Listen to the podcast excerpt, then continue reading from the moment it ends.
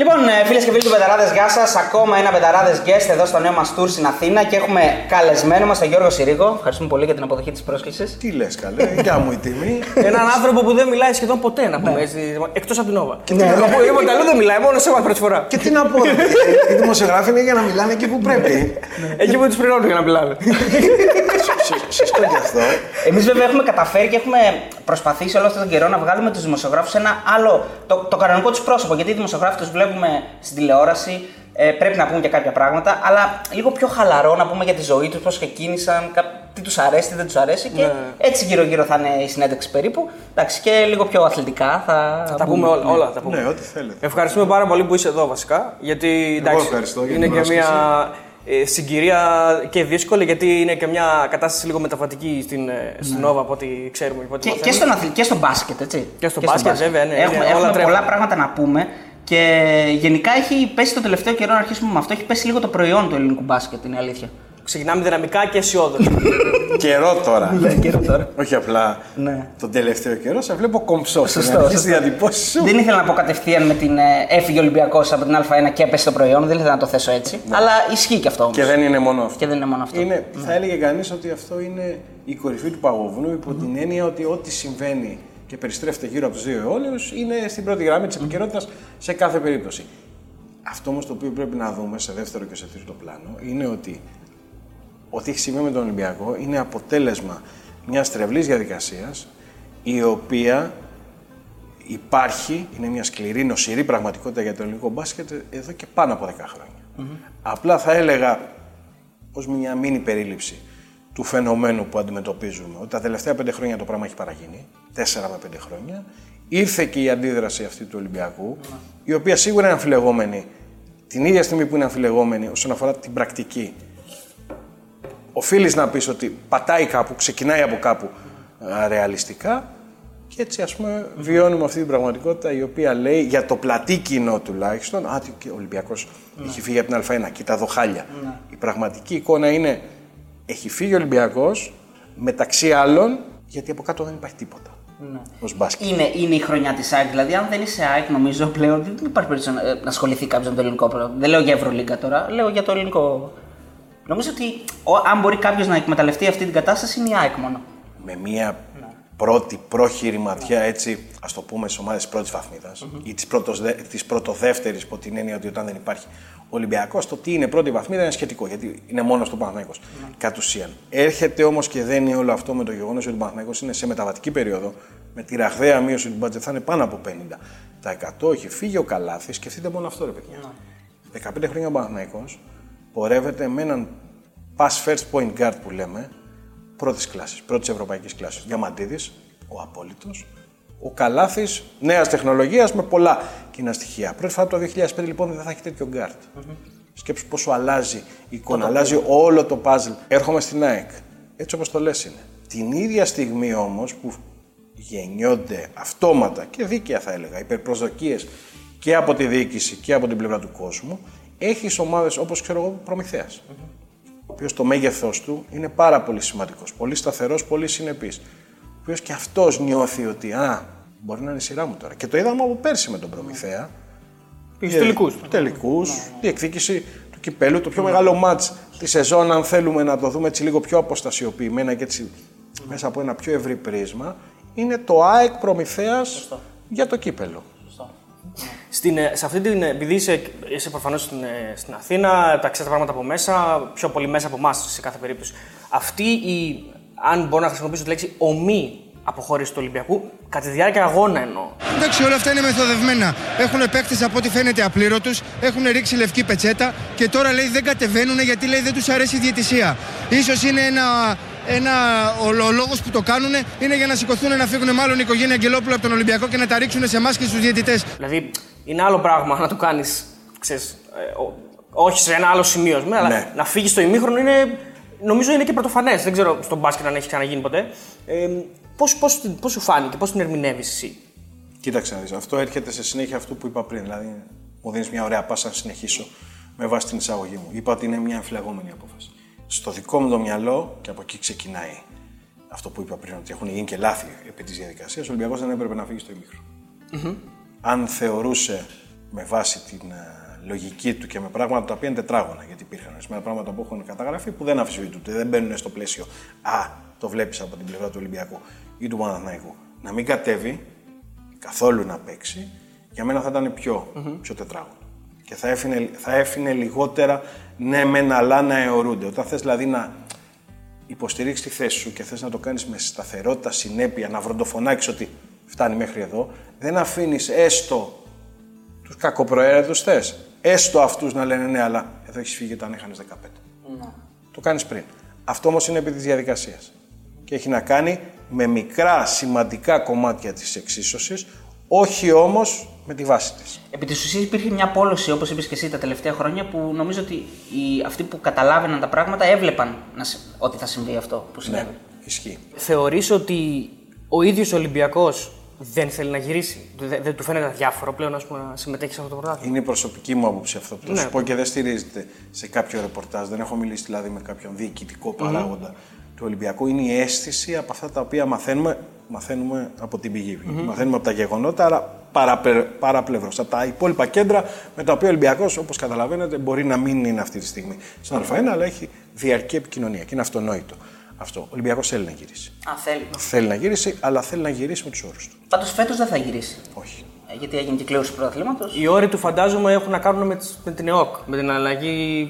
Φαντάζομαι. Είναι, είναι, είναι προφανές αυτό. Ε, Πιστεύεις ότι χρειάζεται μια αλλαγή μετά από πάρα πολλά χρόνια η διοίκηση του ελληνικού μπάσκετ? Αλλαγή το ελληνικό μπάσκετ, η διοίκηση της ΕΟΚ και γενικότερα μια ανανέωση και σε πρόσωπα και σε ιδέες θέλει μετά το δύο χιλιάδες δώδεκα δεκατρία.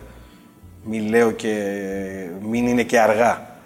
Θέλω να πω ότι έχει ξεκινήσει, έχει χτυπήσει το καμπανάκι πολύ πριν ο Ολυμπιακός μπει στη λογική θα πάω σε ανένδοτο αγώνα, να το πω έτσι λίγο ακραία. Όλη αυτή η κατάσταση σε συνδυασμό και με, τη, και με την πόλωση των δύο αιωνίων επηρέασε και την Εθνική Ελλάδος, πιστεύεις? Δηλαδή το ότι έχουμε ας πούμε, πάρα πολλά χρόνια να φέρουμε μια επιτυχία.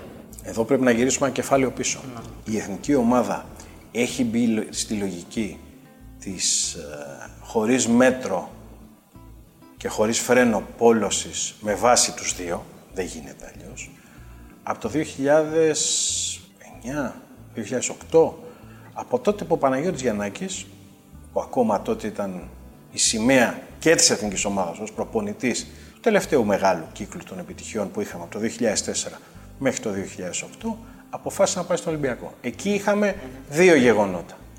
Πρώτον, ο Ολυμπιακός δεν ήταν πλέον από ένα σημείο και μετά η ομάδα η οποία είχε κάνει μια παρέθεση τρεισήμισι ετών μακριά από τη βιτρίνα, γιατί το θυμάστε, υπήρχε ένα μεταβατικό σημείο, μια μεταβατική περίοδος ανάμεσα στη διοίκηση Κόκαλη και στην διοίκηση των αδερφών Αγγελόπουλου. Είχε σταματήσει λοιπόν να είναι η ομάδα που επιστρέφει και ήταν η ομάδα που πλέον είχε το ίδιο μπάτζετ με τον Παναθηναϊκό, μη σου πω και πιο μεγάλο κάποια σεζόν, το δέκα για παράδειγμα. Όσον αφορά τους παίχτες, τη λάμψη, την προσωπικότητα στα ίδια επίπεδα και διεκδικούσε στη λογική ότι δεν είσαι, είσαι ο... εσύ, ναι. είμαι, και εγώ. είμαι και εγώ και είμαι ισότιμος. Αυτό πεζόταν, το θυμάστε, και σε ευρωπαϊκό επίπεδο. Στο. Ο Άλης Μόνιτος ημιτελικός του εννιά, μετά μπαίνει και η ελληνική καφρίλα mm-hmm. με βάση αυτό. Προχωρώντας στο τρίτο στάδιο αυτής της εξίσωσης, μετά το οκτώ, τι συνέβη? Θα πάει ο Γιαννάκης στον Ολυμπιακό. Persona non grata, τέλος. Δεν γίνεται. Δεν γινόταν να είσαι εθνική και Ολυμπιακό, αφού είχαμε φτάσει στο σημείο να κάνουν προπονήσεις ενόψει των Ολυμπιακών Αγώνων, το οκτώ, τότε ήταν, το οκτώ, όχι το εννιά. Και να γράφουν οι εφημερίδες κόκκινες ή πράσινες, ε, δεν τον έβαλε στην προπόνηση, παραπα... στην προπόνηση, είναι δάκτυλος του αντιπάλου. Ή γιατί δεν παίζει αυτός, όλα κρίνονταν μέσα από το πρίσμα κόκκινο ή πράσινο. Και ό,τι δεν κάλυπτε τα δικά μας τα κουτάκια, κόκκινα από τη μία, πράσινα από την άλλη, ήταν χ με τη γνωστή χυδαία μεθοδολογία, δεν χρειάζεται να λέμε τώρα.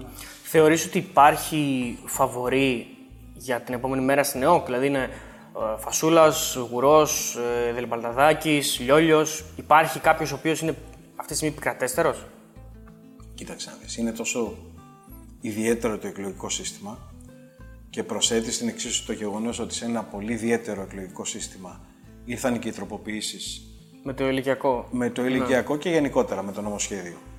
του Υπουργού και το έκαναν το πράγμα ακόμα πιο νεφελώδες. Θα πούμε μία μικρή λεπτομέρεια γιατί οι φίλοι μας δεν υποχρεωμένοι ναι, το ξέρουν. Αφού εκλεγείς από τη βάση, γιατί ψηφίζει σωματείο-σωματείο, αυτή είναι η μεγάλη διαφορά σχέση με τις εκλογές του ποδοσφαίρου. Στο ποδόσφαιρο στην, ε, ναι, ναι, στην ΕΠΟ, το λέω με μια μικρή επιφύλαξη γιατί το έχω αφήσει το ποδοσφαιρικό ρεπορτάζ κανένα εξάρι χρόνια. Ψηφίζουν οι ενώσεις αφού έχουν κάνει τις δικές τους εκλογές για να βγάλουν τον αντιπρόσωπο, που θα ψηφίσει αυτό το οποίο είπε η πλειοψηφία. Στον μπάσκετ δεν είναι έτσι. Ψηφίζουν όλα τα γεγραμμένα σωματεία, τα νόμιμα, γιατί γίνει και ένα ξεκαθάρισμα με τα σωματεία σφραγίδες, και αφού ολοκληρωθεί η πρώτη φάση, μηδενίζει το κοντέρ και όσοι έχουν εκλεγεί ξαναψηφίζουν για τον πρόεδρο. Δηλαδή, μετά ο πρόεδρος βγαίνει από τα εκλεγμένα μέλη ε, του Διοικητικού Συμβουλίου και μπορεί ο κάθε ένας από αυτούς εκείνη τη στιγμή να πει: είμαι υποψήφιος πρόεδρος. Εδώ και σαράντα χρόνια ήταν ένας υποψήφιος. Δεν έχουμε προηγούμενο. Δεν υπήρχε δηλαδή κάποιο δείγμα για να πεις ότι oh, θα μπορούσε να γίνει κάτι άλλο. Αφού τώρα όλα ήταν να μιλάμε ανοιχτά. Άς. Στο μιλητό από πριν ναι. ήξερες. Το μόνο το οποίο απέμενε να μάθουμε όταν μπαίναμε στη λογική των εκλογών της ΕΟΚ, ποιο είναι το ποσοστό. Θα είναι ενενήντα εννιά, ενενήντα οκτώ. Για να κάνω και μια πιο, πιο, πολύ, πολύ πιο σοβαρή ερώτηση από αυτές που κάνω, έχουμε κάνει μέχρι τώρα. Ε, ισχύει ότι είσαι πιο κοντός από τη Δώρα ή πιο ψηλός? Ε, διαφωνεί η Δώρα με, με, με κάτι που έχει υποθεί. Θα σου πω τι γίνεται επακριβώς. Η Δώρα, όπως όλα τα κορίτσια μας. Ναι, ναι. Έτσι. Δεν έχει σημασία, εδώ δεν μπαίνει ούτε ηλικιακό ούτε τίποτα. Ναι. Τα κορίτσια μας είναι τα κορίτσια μας και έχουν μια συγκεκριμένη λογική που οφείλουμε εμείς τα αγοράκια να τη σεβόμαστε. Όπως και να είναι. Εντάξει, είναι πιο μικρή από σένα. Ναι. Δεν έχει σημασία, πιο μεγάλη να είναι. Κορίτσια πάντα μένουν. Τις αγαπάμε και τις σεβόμαστε με τις ιδιαιτερότητες τους, αφού και αυτές σέβονται τις δικές μας, που είναι και περισσότερες. Μας είναι και χούγια. Όμως έχει αυτό το θεματάκι. Να προσπαθεί να κοντίνει τον εαυτό της, είναι λογικό έτσι, γιατί την είδατε πώς ναι, είναι. Ναι, ναι. Στη λογική δεν είμαι ένα ογδόντα πέντε, ε, είμαι ένα ογδόντα δύο, ένα ογδόντα τρία. Ναι. Ε, και αφού είμαι εγώ ένα ογδόντα δύο ογδόντα τρία, ο άλλος που είναι ένα ογδόντα ένα δεν μπορεί να είναι ένα ογδόντα ένα, πρέπει να είναι ένα εβδομήντα οκτώ. Γιατί αλλιώς η διαφορά στο ύψος στην οθόνη φαίνεται. Σας αποκαλύπτω λοιπόν τώρα, το έχω πει απ' έξω απ' έξω στην εκπομπή, εδώ θα το πούμε ολοκληρωμένα, η Δώρα με βάση τις μετρήσεις της Ελληνικής Ομοσπονδίας Μπάσκετ, όταν συμμετείχε, γιατί ήταν αθλήτρια, κλάσεις. Μπορεί να μην έπαιξε πολλές φορές στην εθνική ομάδα, αλλά έχει μια διαδρομή πολύ σοβαρή και ολοκληρωμένη. Η Δώρα λοιπόν με βάση τις επίσημες μετρήσεις με παπούτσια αθλητικά είναι ένα ογδόντα πέντε παρα... Κάτι. Κάτι, παραμισό νύχι. Ναι. Που σημαίνει ότι με βάση μια απλή έτσι αναγωγή είναι ένα ογδόντα τρία μισό χωρίς. Mm. Πόσο σας είπε ότι είναι χωρίς παπούτσια? ένα ογδόντα. ένα ογδόντα. Το πιάσατε το υπονοούμενο. Πρώτη φορά βλέπω γυναίκα να κοντένει τον εαυτό της πόντου. Το κάνει αυτό, θεωρείς ότι μην την πούνε, ας πούμε, για να το πω έτσι απλά και λαϊκά, έτσι, μην την πούνε αγκούρι? Αγκούρι δεν μπορείς να την πεις με τίποτα. Αυτό είναι δεδομένο. Αλλά όπως και να είναι, ρε παιδί μου, αυτό το ένα ογδόντα πέντε κάποιος τους τρομάζει. Ναι. Οπότε προφανώς. Μπορεί να το έκανε επειδή της έριξε τάπα και να είπε ότι δεν είμαι τόσο ψηλή για να μεταπώσει. Και αυτό, επειδή το είδε στο βίντεο. Εντάξει, δεν φάνηκε τάπα δυστυχώς. Εδώ το σκηνοθέτη την πιάσαλε. Αλλά έστειλε η Δώρα μήνυμα στο σκηνοθέτη και με την πάτησε. Παιδιά, με το δωδεκάποντο. Όχι, δεν έπαιξε με το δωδεκάποντο. Όχι, έπαιξε με πιο χαμηλό. Ο Κακιούς είναι δύο επτά. Ναι. Αυτό δεν πιστεύω να το αμφισβητεί. Αυτό δεν αμφισβητεί. Δεν είπε τίποτα για το Μιχάλη. Όχι, όχι. Πάλι καλά. Ο Κακίος είναι δύο επτά. ένα ογδόντα πέντε. Μάλλον πάμε το κανονικό, γιατί ναι. δεν βάλουμε και τα δύο πόντους, ναι, τους δύο πόντους από το αθλητικό παπούτσι. ένα ογδόντα τρία και δώδεκα, ένα ενενήντα πέντε. δώδεκα πόντους διαφορά. Μην ήταν και πολλοί. Mm. Μην ήταν και λιγότεροι. Η πόντη της διαφοράς μεταξύ τους. Ναι. Αποκαλύπτω. Ναι, ναι, ναι. Λοιπόν, ε, τώρα που πιάσαμε και τη Δώρα και το παρεάκι που έχετε στήσει στην Νόβα, ε, εντάξει, εμείς τα είπαμε και πριν ότι είναι για μας κάτι μοναδικό όλα αυτά τα χρόνια και ε, το πώς κάνετε την εκπομπή. Ε, θέλω να μου πείτε λίγο πώς το ζείτε κι εσείς έτσι στη διάρκεια των αγώνων. Μαζεύεστε όλοι μαζί, παραγγέλνετε πίτσες πριν βγείτε, ρε παιδί μου, βλέπετε τα παιχνίδια, πίνετε μπυράκια, όπως έχουμε εδώ την πίτσες. πώς, το, πώς το ζείτε όλο αυτό? Δυνατή, ε. Δυνατή, δυνατή, ναι. Εμένα θα μου επιτρέψετε να μην πιω μεσημέρι. Ναι, ναι. Αν και οι πίλες είναι οι αγαπημένες μου. Oh, αλήθεια! Ναι, ναι. Ούτε στη Βερόνα το είχαμε. Πολύ καλή και συγκεκριμένη, αλλά είμαι φαν γενικά των πικρών. Ε, έχει ναι. το αδερφάκι της Νιέζα, έτσι. Το ξέρεις. Το ξέρω. Στην οποία έχω τεράστια εκτίμηση επίσης. Ωραία. Ε, πώς το ζείτε όλο αυτό έτσι πριν να βγείτε? Κοίταξε να δεις, δεν διαφέρει. Ναι. Τώρα μην μου πεις ότι θα σε ανεβάσω και θα σου κάνω. Είναι ναι. πραγματικό αυτό που θα πω. Τώρα εδώ που ήρθα, πόσο είμαστε πριν ξεκινήσουμε να γράφουμε? Ε, κάμισα, ένα είκοσι λεπτό, εκεί. δεν έχει μεγάλη διαφορά από το κλίμα που έχουμε στην Νόβα. Ναι, ευχαριστώ. Ε, αυτό προσπαθούμε και εμείς να κάνουμε. Πίτσες δεν έχουμε. Θα πει κανείς βέβαια ότι πάντα υπάρχει μια λεπτή διαχωριστική γραμμή απέναντι. Που ναι. διαχωρίζει το χαβαλέ ναι. και το σοβαρό. Ή το YouTube με τηλεόραση. Ναι, ναι ό, δεν πάει έτσι. Okay. Υπάρχουν εκπομπές στο YouTube πολύ πιο σοβαρές. Ναι. Και σε περιεχόμενο, αλλά κυρίως στο κομμάτι του, του, του ήθους και του ύφους. Η ελληνική τηλεόραση δεν είναι και ότι καλύτερο να μιλάμε ανοιχτά. Ειδικά τώρα τελευταία, ναι, ναι, τελευταία δέκα χρόνια. Ναι, ναι αλλά η συνδρομητική ήταν πάντα ένα επίπεδο πάνω. Ήταν. ήταν. Πάντα Κοίταξε, αυτό. Εντάξει. Γι' αυτό και την πληρώνουμε άλλωστε, γιατί δεν είναι ένα επίπεδο πάνω. Οφείλει να σου δίνει κάποια πράγματα. Ε, βέβαια, Εγώ δεν θέλω να πω, γιατί δουλεύω συνδρομητική και δεν είναι ωραίο, ότι είναι ένα επίπεδο πάνω, αλλά θα σου πω ότι οφείλει να δίνει κάτι διαφορετικό ε, και σε μια άλλη σταθερή βάση, η οποία δεν θα επηρεάζεται και από παράγοντες που σε έναν βαθμό καλώς κακώς θα επηρεαστεί η ανοιχτή τηλεόραση. Επιστρέφουμε στο κλίμα. Μου θύμισε το τι κάνουμε στην Νόβα. Και έχετε κι εσείς το πλεονέκτημα. Ότι ναι, χαβαλές και τα λοιπά. Μετά όταν να κάνουμε δουλειά είναι όλα σοβαρά. Υπάρχει δηλαδή ένας αόρατος, να το πούμε έτσι, διακόπτης, ένα αόρατο κουμπί. Ξαφνικά εκεί που είσαι στο πολύ χαλαρό, στο όριο που κάποιος θα πει δεν αντιστρέφεται μετά το πράγμα, παράγεινε, μαζεύεται αυτόματα. Και αυτή η ισορροπία είναι που δίνει αυτό το, το ευχάριστο, να το πούμε, που είπες πριν. Γιατί καθόμαστε σε ένα δωμάτιο, στο μακιγιάζει σε έναν άλλο χώρο, έχουμε μερικές τηλεοράσεις. Παλιά καθόμαστε και πάνω που είχαμε και τα, τα μηχανήματα, τα, τα ψηφιακά και κάναμε τις αναλύσεις εκείνη τη στιγμή. Αλλά εντάξει, αυτό πρέπει να το δουλέψουμε, να κατεβάσουμε τώρα και ένα, ένα μηχάνημα κάτω. Έναν Navid, γιατί εμένα μου αρέσει τις λεπτομέρειες και εκείνη τη στιγμή, ξέρεις, ένα screen, μια φάση, μια γραμμή, να τα βλέπουμε, αλλά εντάξει, καλύπτεται το θέμα. Καθόμαστε και γίνεται αυτό ακριβώς. Ο Κακιούζης, ξέρω εγώ, ή παλιότερα ο Φραγκιάς και ο Μανουσέλης με τα χαρτιά τους, εγώ δίπλα σε απόλυτη ισορροπία και επικοινωνία, τι είδες, τι έκανες, σημειώνω και εγώ για τα δικά μου. Η Δώρα και αυτή εκεί, στην ίδια λογική, σημειώνει. Αλλά την ίδια στιγμή θα πούμε και τη χαζομάρα μας, θα μπει και κανένας που είχε τελειώσει κάποιο μάτς νωρίτερα, θα πει το δικό του. Γενικά είναι χαβαλές, αλλά το μπάσκετ παραμένει πάντα, είναι πάντα στην πρώτη γραμμή και αυτό δεν αλλάζει. Αν, ανεξαρτήτως δουλειάς, έτσι, ε, πόσο στεναχώρησε που δεν τελειώσει η EuroLeague? Δηλαδή δεν το λέω τώρα ότι okay, ναι, okay, η Νόβα είχε πληρώσει, χάθηκαν ε, εκπομπές, χάθηκαν αγώνες. Εσένα σαν, σαν ε, θεατής, ρε παιδί μου, πόσο στεναχώρησες? Εγώ δεν την έκοψα την Νόβα πάντως. Ούτε εγώ την έκοψα. Ήθελες να συνεχιστεί? Ε, ναι, ρε παιδί. Ναι. Και για να απαντήσω ολοκληρωμένα σε αυτό που μου είπες, όχι μόνο μου λείψε. Κάποια στιγμή ήθελα να βγάλω το δέρμα μου. Δεν καταλάβαινα τι συνέβαινε. Ότι έγινε τόσο γρήγορα που δεν καθίσε να, να συζητήσουν, να κάνουν κάτι αντίστοιχο με το N B A, να κάνουν κάτι αντίστοιχο, ξέρω εγώ, με την Ισπανία, το Ισπανικό πρωτάθλημα. Δεν το... είχαν τη δυνατότητα. Και ακριβώς θέλω να πάω να. πριν, ότι μετά επικρατεί η λογική και λες ότι δεν μπορούσε να γίνει κάτι άλλο. Ξέρεις που θα μπορούσε να γίνει κάτι άλλο? Στο διαδικαστικό. Από την πλευρά του κυρίου Μπερτομέου και γενικότερα της διοργανώτριας αρχής, έτσι ένα πιο ξεκάθαρο πλαίσιο επί της διαδικασίας πιο πολύ. Mm-hmm. Πού όμως χτύπησε, που πονάει η Ευρωλίγκα? Φάνηκε πάλι το έλλειμμα που υπάρχει στο θεσμικό πλαίσιο. Γιατί έδωσαν ογδόντα πέντε τοις εκατό στους παίκτες? Προς Θεού δεν λέω, να. μην παρεξηγηθούμε, ότι οι παίκτες δεν έπρεπε να πάρουν τα λεφτά τους. Βεβαίως και πρέπει να πάρουν τα λεφτά τους και κουτοποντικές βαλκάνιες του στυλ. Δεν έπαιξες, δεν σε πληρώνω γιατί τις θέλω εγώ, δεν υπάρχουν. Πάντοτε στη λογική της διαπραγμάτευσης μιλάμε. Πήραν το ογδόντα πέντε τοις εκατό οι παίκτες γιατί δεν υπήρχε τίποτα με βάση τους κανονισμούς, το πρωτόκολλο, όλα τα επίσημα έγγραφα της Ευρωλίγκας, που να έλεγε ότι μπορούν να πάρουν λιγότερο. Δεν υπάρχει καν πρόβλεψη για καταστάσεις εκτάκτου ανάγκης που υπάρχουν στο καταστατικό κάθε σοβαρής ομοσπονδίας. Στο N B A ήταν πολλά τα λεφτά και έγινε. Βρεσί. Ναι. Ξέρεις τι κόστισε στο N B A? Καταρχάς να το ναι. πάμε βήμα-βήμα. Ναι. Δεν θα μπορούσαν να κάνουν φούσκα mm-hmm. εκείνη τη στιγμή. Δεν ξέραμε αν υπήρχαν ομάδες που μπορούσαν να βγουν από τη χώρα τους. Μπλεκόταν ακόμα περισσότερο το πράγμα. Είχαν φύγει Αμερικανοί. Δεν το έκανε εκείνη τη στιγμή, περιμένανε να μάθουν. Ποια είναι η διαφορά? Έχει ένα πρωτόκολλο. Το ενενήντα πέντε τοις εκατό των παικτών ήταν σε αυτή τη χώρα, περίμενε, πήγε στο σπίτι του. Εδώ θα τους μαζέψαν. Με διαφορετικά νούμερα από πολιτεία σε πολιτεία για τον ΝΟΑ. Δεν είχαν όλες τις πολιτείες. Ξεκάθαρα. Η Νέα Υόρκη, ας πούμε, μαστιζόταν ενώ. Και μετά το Ορλάντο ξεκίνησε η κατηφόρα, συγγνώμη για την έκφραση, και δεν ήξερε πότε θα μαζευτεί. Αν μαζεύονταν. Εδώ όμως είναι ακόμα πιο ακραίο. Οι Ρώσοι ήταν επί της ουσίας δυόμισι μήνες πίσω στον κύκλο. Να στο. Έτσι.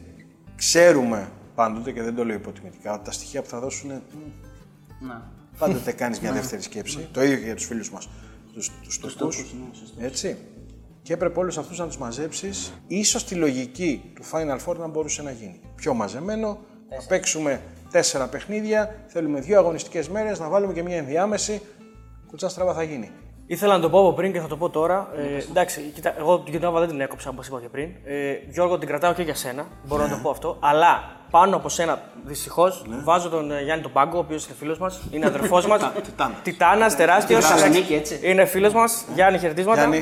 Λοιπόν, είναι συμφοιτητής μου στο Ευρωλίγκα. Υπάρχει ο άνθρωπος. Ε, και πάνω απ' όλα, εκτός από εξαιρετικός επαγγελματίας, το καλύτερο παιδί. Το καλύτερο παιδί. Ε, Άγιο άνθρωπο το λέμε εμείς στην Νόβα. Απίστευτο. Με έχει βοηθήσει και πάρα πολύ στην πορεία μου γενικότερα. Λοιπόν, άρα είναι Πάγκος εσύ και μετά είναι η Δώρα. Εντάξει, βάζω τη Δώρα. Τη Λίλα. Και τη Λίλα, sorry. Ναι. Λίλα Δώρα μαζί. Εντάξει, sorry. Λίλα Δώρα μαζί. Το πιάσες. Λίλα Δώρα μαζί. Είπες πριν για ένα αόρατο. Δεν νομίζω να πες χέρι, τόσο εγώ το λέω. Ένα αόρατο χέρι το οποίο εκείνη τη στιγμή καταλαβαίνεις ότι πρέπει να κρατήσεις κάποια όρια, ας πούμε. Ναι. Χθες προχθές είχαμε τον κύριο Βασίλη Σκουντή. Έχει πει ότι live λέει κάτι με το οποίο ο πατέρας του διαφωνεί. Και του δίνει αυτό το καθόλου ορατό, αλλά ορατό χέρι. Ναι, ναι, ναι. Εγώ έχω φάει σφαλιάρα σε μετάδοση. Το θυμάμαι εδώ. Ναι, ναι, ναι. Ένα μάτι στην πρώτη φάση του Ευρωλίγκα το χίλια εννιακόσια ογδόντα εννέα. Από αυτό που, είπε, από αυτό που πίστευε. Ναι. Από αυτό που πίστευε, παιδί μου. Το θυμάμαι, το θυμάμαι τι είχα πει. Έφτασε στο σβέρκο του και τον έδωσε χάσει το χιλέ στον αέρα. Στον αέρα, στον αέρα. Έτσι είπε. Θα δεις το βίντεο τώρα. Κάνει απίθανα βράδυ τον πατέρα μου. Η αλήθεια είναι δεν μπορεί να ξέρει. Και θέλω να ρωτήσω αν αυτό το αόρατο, βασικά καθόλου αόρατο, αλλά πολύ ορατό χέρι, υπήρξε ποτέ και για σένα από τον πατέρα σου, τον Φίλιππο, έτσι. Να σε επαναφέρεις στην τάξη, να σε οδηγήσει, να σου δείξει τον δρόμο με τον οποιοδήποτε τρόπο, ας πούμε. Και αν ήταν μοιραίο ο γιος του Φίλιππα Συρίγου να γίνει μπασκετικός δημοσιογράφος και να ασχολείται με τον μπάσκετ. Δηλαδή, αν είναι αυτό που λέμε ότι κάνω τη δουλειά του πατέρα μου, γιατί δεν έχω. Δεν μπορώ δηλαδή να ξεφύγω από αυτό το πράγμα. Πάμε βήμα-βήμα, ναι. Γιατί βάλατε πολλά στο ναι. τραπέζι. Ναι. Το συνηθίζουμε. Καταρχάς, ο Βασιλής είναι μαζί με τον Δημήτρη τον Καρίδα, οι δύο παλαιότεροι ενεργεία μπασκετικοί συντάκτες και οι μοναδικοί αυτή τη στιγμή που γράφουν στην ημερομηνία εγγραφής το επτά μπροστά, είναι ναι, ναι. εβδομήντα εννέα. Όλοι οι υπόλοιποι, που δεν είναι και λίγοι, ο Γιάννης ο Φιλέρης, ο Νίκος ο Παπαδογιάννης, έχουν μπει στη δουλειά από το ογδόντα και μετά. Οπότε αντιλαμβάνεστε ότι η πορεία του Βασίλη δίπλα στον πατέρα μου είναι μια πορεία η οποία διήρκησε πάνω από τριάντα χρόνια και μέσα σε αυτά τα τριάντα χρόνια σίγουρα έχουν γίνει και πράγματα τα οποία και ο Βασίλης ποτέ δεν θα πει. Και δεν τα ξέρω ούτε εγώ ούτε κανένας άλλος. Είναι πολύ λογικό. Αν θυμάμαι καλά, ο Βασίλης πήγε πρώτη αποστολή δεκαεννέα χρονών και πήγε και το πήρε ο πατέρας μου από το σπίτι. Τη μάνα του. Α, δεν το ξέρω αυτό. Ναι, ναι. Τι θυμάμαι. Την ναι. ιστορία τη λέγανε πολλές φορές. Έχουν γίνει λοιπόν πολλά. Βάζεις εκεί και πόσο ιδιαίτερο χαρακτήρα ήταν ο πατέρας μου, βάζεις και πόσο σκληρή είναι η δουλειά και πόσο διαφορετικές ήταν οι συνθήκες το ογδόντα δύο ογδόντα τρία και καταλαβαίνεις ότι από αυτά που σου είπε ο Βασίλης σου κρύψα και μερικά σίγουρα. Έτσι. Άρα μπορεί να μην ξέρεις αυτή την ιστορία, αλλά ακούγεται σαν να έχει γίνει. Ότι μπορεί να. Δεν υπάρχει περίπτωση να μην έχει γίνει. Και, και αν μου έλεγες να στοιχηματίσω, ο Βασίλης επειδή έχει και μια ευγένεια έτσι. Σαν άνθρωπος μπορεί να το έχει κόψει και είκοσι τοις εκατό.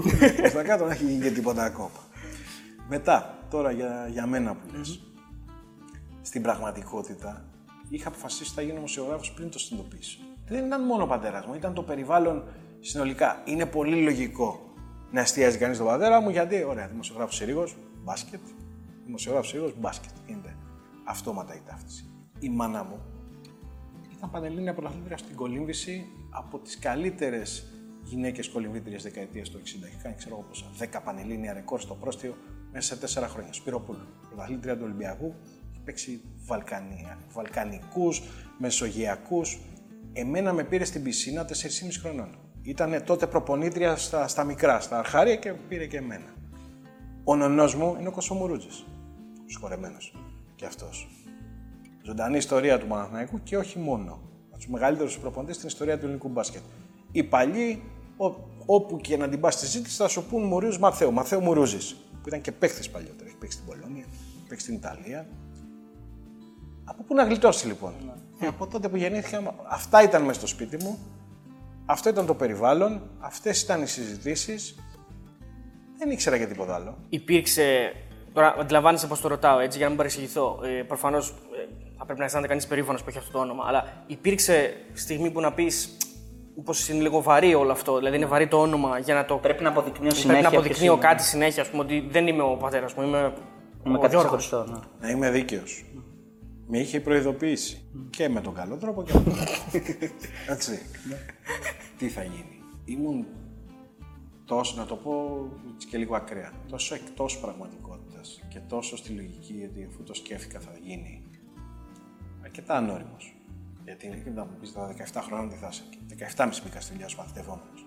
Ναι. Από τη Δευτέρα Λυκείου στο Τρίποντο, πρώτη χρονιά Α2 έγραφα, ούτε δεκαέξι και μισό. Και δεκαεπτά και μισό μαθητευόμενος στην ελευθεροτυπία. Ήμουνα τόσο στη λογική ότι τώρα μόνο εντάξει. Εγώ γουστάρω, θα το κάνω. Γενικά είμαι λίγο χύμα, αλλά με αυτά που μου αρέσουν και με αυτά τα οποία με εντριγκάρουν είμαι στο εκατό τοις εκατό. Εγώ θα κάνω αυτό που θέλω και δεν πάνε να λένε. Το κατάλαβα όμως για να είμαστε σωστοί ότι υπάρχει. Πρέπει να το αντιμετωπίσεις και για κάποιους είναι και, συγγνώμη και για την έκφραση, όχι σκοπός ζωής τους να μειώσουν το γιο τους Συρίγου γιατί ενδεχομένως δεν μπορούσαν να, να κάνουν τίποτα με το μεγάλο ή και την άλλη εκδοχή να βάλουμε στο τραπέζι. Να τα έχουμε καλά με το γιο του, με το, με το γιο του Συρίγου, μήπως κατάλαβες. Αυτά τα κατάλαβα πολύ μετά. Λοιπόν, διακόπτουμε αυτό το εκπληκτικό guest για ένα ανεπανάληπτο spam. Αν θέλετε να συνεχίσουμε να κατακτούμε το ίντερνετ και να φέρνουμε αυτούς τους εκπληκτικούς καλεσμένους, βοηθήστε μας. Μπείτε στο πεταράδες τελεία τζι άρ, δείτε τις αξιολογήσεις των στοιχηματικών και κάνετε εγγραφή μέσω του site μας σε όποια στοιχηματική θέλετε. Αρκετά με το spam, συνεχίζουμε το guest. Ισχύει ότι ήταν ένας σχετικά, σε εισαγωγικά το βάζω, δύσκολος άνθρωπος, δηλαδή ένας απαιτητικός άνθρωπος. Δύσκολος. Διοικήσεις. Θα πει δύσκολο. Δύσκολο ήταν όταν κοιμότανε. Όταν ξυπνούσε. Ήταν κάτι άλλο. Έχεις, έχεις μια ιστορία έτσι να μας διηγηθείς, είτε από μια μεγάλη διοργάνωση που δεν έχει βγει προς τα έξω. Σίγουρα θα έχεις ζήσει πράγματα τα οποία και στο παρασκήνιο δηλαδή. Που, εντάξει, δηλαδή τα ήξερε ο, τα ήξερε ο μπαμπάς σου και ερχόταν και στα, στα έλεγε ρε παιδί μου και δεν βγαίναν προς τα έξω. Κάποια ντεσού, κάτι, κάτι που σου είχε στιγματίσει στο μυαλό. Θα σου πω μία στην οποία εμπλέκομαι. Γιατί είναι η πιο χαρακτηριστική και από την οτροπία του. Mm. Επιτρέπεται να βρίσουμε, έχουμε. Ναι, ναι, όχι, δεν έχουμε σουρού όπως τα είδες με την Πράδερ τα τελευταία. Για να το πω όπως το έχει πει κιόλας. Εγώ πήγαινα μαζί του, στη συνέχεια αυτό που λέγαμε πριν για τη, τη λογική, mm. στην εκπομπή της ΕΡΤ, την περίφημη του Σαββάτου, mm. δέσποζα στους διαδρόμους παίζοντας μπάλα με τον συνάδελφο, τον καλό συνάδελφο, τον γιο του συγχωρεμένου, επίσης συγχωρεμένου, του, του Περπερίδη, του σκηνοθέτη. Ήμασταν οι μασκότ της εκπομπές. Της εκπομπής. Στο διάδρομο παίζαμε μπάλα κτλ. Ο πατέρας μου παρουσίαζε, ο συγχωρεμένος ο Περπέρ έκανε κουμάντο στην κονσόλα και τα παιδιά παίζανε μπάλα. Ο Γιάννης ο Καραλής, το καλύτερο παιδί, το πιο γλυκό παιδί mm. του κόσμου, που τότε ας πούμε βοηθούσε όταν δεν ήταν στα γήπεδα για την παραγωγή της εκπομπής, αρχισταξία, δεν ξέρω τι άλλο. Μέχρι και κάποια στιγμή κράταγε ένα καλάθι με σκουπίδια ψηλά, γιατί είχε σπάσει η βάση της πόρτας που βάζαμε πάνω και παίζαμε μπάσκετ με κάτι χαρτόκουτα όταν δεν παίζαμε μπάλα και διαλύαμε το σύμπαν. Μας πέραν την μπάλα του ποδοσφαίρου και λέγανε εντάξει, τα παιδάκια θα παίξουν μπάσκετ. Τώρα για να μην διαλύσουν την ΕΡΤ. Ο Καραλής ήταν εκεί, ας πούμε, μας κράταγε. Έτσι έχω μεγαλώσει. Ήταν λοιπόν χαρά, παιχνίδι. Ήταν ο, ο, ο, αυτό η που ήξερες, η ζωή, η, η ζωή ολόκληρη αυτό, αυτό το πράγμα. Πέρα από το στούντιο που είχε χαβαλέ. Τα υπόλοιπα που με τις μεταδόσεις υπήρχαν και χιουμοριστικά. Ένα χιουμοριστικό είναι πηγαίνουμε στη Γάνδη και έχουν βάλει πανό, γιατί σταματήσαμε στη Θεσσαλονίκη να πάρουμε και τους υπόλοιπους στο αεροπλάνο και υπήρχε ένα πανό εκατόν πενήντα μέτρα, ξέρω πόσο ήταν, κάναμε το κεφάλι έτσι και το βλέπαμε. Και εναντίον πατέρα μου, κάτι έξω Συρίγος και τσάτσι της Αθήνας, τα γνωστά. Για τον Άρη, για τον Άρη το λένε. Υποτίθεται δεν τους άρεσαν αυτά που έλεγε ο πατέρας. Εντάξει, τι θυμάστε την ιστορία. Όποιος έχανε έβριζε τον πατέρα μου. Και δεν αφορά μόνο τον πατέρα μου, έτσι γίνεται πάντα. Υπήρχαν όμως και πιο σκληρά. Ένα το οποίο είναι πολύ χαρακτηριστικό έχει γίνει, πρέπει να ήμουν δέκα χρονών στο γήπεδο του Πανιωνίου. Στη Νέα Σμύρνη. Παίζει Πανιώνιος ΠΑΟΚ. Το κάτω κομμάτι της εξέδρας και δεξιά, όπως βλέπεις από το γήπεδο, γιατί εμείς καθόμασταν σαν από τον τοίχο. Είχε φίλους του ΠΑΟΚ, προφανώς και αν ήρθε από Θεσσαλονίκη, αλλά και Αθηναίοι. Το ξέρει καλύτερα από μένα, ήταν πολύ δυναμικό κοινό. Mm. Και ειδικά τότε, εκείνη την περίοδο που ένιωθα, ήταν πολύ κοντά να εκθρονήσει τον Άρη. Mm. Δεν αγούαν τίποτα. Mm. Ο πατέρας μου, γιατί το μεταξύ τα είχε και καλά με τους παγκοτζές εκείνη την περίοδο. Αλλά αυτό δεν άλλαζε. Άμα mm. τον έβλεπα στο γήπεδο, ξαφνικά είναι μία σειρά με ΜΑΤ, το θυμάμαι χαρακτηριστικά, για να τους έχουν στην πέμπτη σειρά της εξέδρας. Και εμείς έπρεπε τώρα να πάμε από απέναντι διαγώνια στην μπασκέτα από πίσω τη δεξιά να διασχίσουμε το κέντρο, να φτάσουμε και να μπούμε στη φυσούνα. Άρα να είμαστε σε μια απόσταση πέντε μέτρων. Με το που φτάνουμε τη γραμμή, ενώ ήταν χαλαρή, είχαν κερδίσει κιόλας. Είχε κάνει διπλό πάω μέσα στη, μέσα στη Νέα Σμύρνη. Όταν τον είδανε, λες και τους τσίμπησε μίγα. Τίποτα, καμία συνεννόηση. Το είδε, εγώ ήμουν εδώ. Και αυτοί ήταν εκεί που είναι οι δύο, οι δύο συνάδελφοί σας. Γυρνάει ο διακόπτης και φεύγουνε. Κουτροβαλώντας. Πώς τους σταμάτησαν οι αστυνομικοί, δεν ξέρω. Φτάνουνε στο κάγκελο. Είμαι πλέον σε απόσταση ενάμιση μέτρου, δύο μέτρων. Οριόνται. Εγώ δεν ξέρω, τα έχω κάνει επάνω μου, έχω κρυφτεί από πίσω. Και ο άλλος είναι ατάραχος που κρατάει το χέρι, το θυμάμαι σαν τώρα. Μην ασχολείσαι με τους μαλάκες. Δέκα χρονών είσαι. Μα, μας έχει πει, ο, ο Βασίλης μας είπε ακόμα μια ιστορία. Πώς γλίτωσε το ξύλο από τον Γκάλη ο, ο πατέρας. Ναι, γιατί υπάρχει αυτή η παρερμηνία ότι κάποιοι νομίζουν ότι ο, ο, ο πατέρας το... σου έφαγε ξύλο. Ναι. Έφαγε ξύλο, έφαγε κάποια και εγώ από τον Γκάλη. Αλλά τελικά δεν έγινε έτσι. Την ξέρεις την ιστορία με τον Κοτσό. Με το... Την έφαγε ο Θοδωρής. Ναι, ναι, ναι, ναι. Αλλά νόμιζε ότι είναι ο πατέρας μου. Πώς έζησε εκείνη, εκείνη την περίοδο με το, με το υπέρτατο είδωλος με το ελληνικό μπάσκετ, τον Γκάλη. Πώς δηλαδή. Πώς το βίωνες όλο αυτό μέσα στο σπίτι? Εγώ ήμουν ΠΑΟΚ τότε. Ναι. Άντε ρε! Ναι. Πήγαινα κόντρα στο ρεύμα. Σεβόμουν τον Άρη. Ναι. Γκάλης τώρα. Ναι. Τα καλύτερά μου πέμπτη βράδυ ήταν Γκάλης εναντίον Μακαντού. Ναι. Ίνδαλμα ο Μακαντού, ο απόλυτος ναι. ο άλλος, πενήντα ο ένας, σαράντα τέσσερα ο άλλος. Ναι. Με, με ένας μαγεμένος. Αλλά στη λογική της αντίδρασης, γιατί ήμουν από μικρός λίγο αντιδραστικός, ε, όλοι Άρης, Άρης, Άρης, Άρης, εγώ ήμουν με τον ΠΑΟΚ. Ναι. Παιδικό μου είδωλο ήταν ο Παναγιώτης Φασούλας από τους Έλληνες μπασκετμπολίστες, ο Magic Johnson. Από τους ξένους γιατί ήμουν Lakers τότε, Showtime και τα λοιπά και με Καρίμ. Τεράστιο σεβασμό στον Γκάλη, δεν το συζητάμε τώρα. Mm. Αυτά είναι εξής χιουμοριστικά mm. και mm. στις περισσότερες φορές είναι έτσι διλήμματα που φτιάχνα παιδικό μυαλό. Mm. Γκάλης, Γκάλης, Γκάλης λοιπόν, mm. ο Θεός, mm. είχα μια ιδιαίτερη έτσι, προσέγγιση. Ο Γκάλης να βάζει σαράντα πέντε, mm. άμα είναι όμως να χάσει από τη Μιλάνο δεν πειράζει. Mm. το, το καταπίνουμε παρότι είμαστε, γιατί είμαστε με το Μάκαντου. Μην βάλει όμως και ο Μάκαντου παραπάνω από τον Γκάλη και στεναχωρηθούμε. Να βάλει πενήντα ο Γκάλης, σαράντα δύο ο Μπομπ, να είμαστε χαρούμενοι, να κερδίσει και η Φίλιπς. Όλα καλά. Υπό μία έννοια στον ημιτελικό, όταν έχασε ο Άρης του ογδόντα οκτώ, δεν είχα πρόβλημα. Που ήταν η μεγαλύτερη ευκαιρία του, λένε αυτοί που τα ζήσανε. Αυτή και, και, το και οι άλλοι το, το παιχνίδι με το, με το Μαγκί, με το, με το Γιαννάκη. Στεναχωρήθηκα, εντάξει, ήθελα να κερδίσει ο Άρης, αλλά απ' την άλλη τώρα με τη Μιλάνο και με τον Μάγκαντο, ξέρεις, το παιδικό του μυαλό έντεκα δώδεκα χρονών μπορεί να τα έχει όλα μαζί και ας είναι ναι, λίγο οξύμορο ή αντιφατικό, εντάξει. Ναι. Λοιπόν, διακόπτουμε αυτό το εκπληκτικό guest για ένα ανεπανάληπτο spam. Αν θέλετε να συνεχίσουμε να κατακτούμε το ίντερνετ και να φέρνουμε αυτούς τους εκπληκτικούς καλεσμένους, βοηθήστε μας. Μπείτε στο πεταράδες τελεία τζι άρ, δείτε τις αξιολογήσεις των στοιχηματικών και κάνετε εγγραφή μέσω του site μας σε όποια στοιχηματική θέλετε. Αρκετά με το spam, συνεχίζουμε το guest. Λοιπόν, ε, θέλω να μου πεις ποια ναι. από αυτές τις παρακάτω ατάκες που θα πω ναι. του πατέρα σου είναι η αγαπημένη σου. Και αν υπάρχει κάποια άλλη. Δηλαδή, είναι κλοπή στη, Μπαρτσελ... στη Βαρκελόνη. Ναι. Είναι κλοπή. Είναι κλοπή. Όχι. Αν είναι δυνατόν, είναι κλοπή. Το βλέπαμε το βίντεο πριν. Είναι κλοπή, είναι κλοπή. Αλλά καμία σύσπεση. Στα χέρια τα καμφόλνεν. Στα χέρια αυτού του τίμιου γίγαντα. Αυτό είναι ωραίο. Προσοχή όμως να μην επωφεληθούν οι Σοβιετικοί από αυτά τα τέσσερα δευτερόλεπτα. Και αυτή είναι όχι τρίποντο. Ναι, όχι τρίποντο. Λοιπόν. Γερογιοβάησα. Αυτά είναι. Αυτά είναι και γελάνε και οι σκύλοι. Πολύ δυνατό κι αυτό. Ναι. Τώρα ξεχάσει αυτό. Οι διαιτητές... Αυτό σήμερα δεν λέγεται. Ναι, ναι, ναι. Και το τελευταίο που ενδεχομένως να είναι και το καλύτερο, οι διαιτητές είναι ό,τι χειρότερο υπάρχει στο μπάσκετ διαχρονικά. Α, και το μπασχετικό σύγχαμα, τον Ναβάρο. Βάζουν αυτό. Δεν το έχει πει στην εκπομπή, όχι στην μετάδοση. Α, στην εκπομπή. Εκεί είχε λαλήσει. Θυμάμαι την ημέρα. Στο σπίτι πάμε ανάποδα και τα καταλήξω σε αυτά. Θυμάμαι την ημέρα που του ανέλησα τη θεωρία ότι ωραία, πολύ καλό το συστηματάκι το ελληνικό που έχουμε φτιάξει. Έχουμε πάρει τη βάση του σερβικού, παραλλαγή δύο σερβικού μπάσκετ, γιατί οι Σέρβοι το έχουν όλο. Και το παίζω σε εκατόν πενήντα κατοχές και βάζω εκατόν σαράντα πόντους και παίζω σε εξήντα κατοχές και δέρνω συνέχεια. Εμείς πήραμε την παραλλαγή δύο γιατί αυτή τέριαζε με τα δεδομένα μας, σωματοδομικά αλλά και από πλευράς ταλέντου. Την πήραμε λοιπόν αυτή, τη συνταγή την εξελίξαμε, επί δέκα χρόνια την κάναμε εψία στη βάση λειτουργίας για τις ομάδες της Ευρώπης που παίρνουν τίτλους και αναγνωριστήκαμε γι' αυτό. Πήραμε τα τρόπαια, όμως του λέγα, όπως και να είναι, οι Ισπανοί έχουν ένα πιο ευρύ πλαίσιο. Μόλις τα ακούγε αυτό, Τι εννοείς. Ρε παιδί μου, λέω, σου πω το εξής.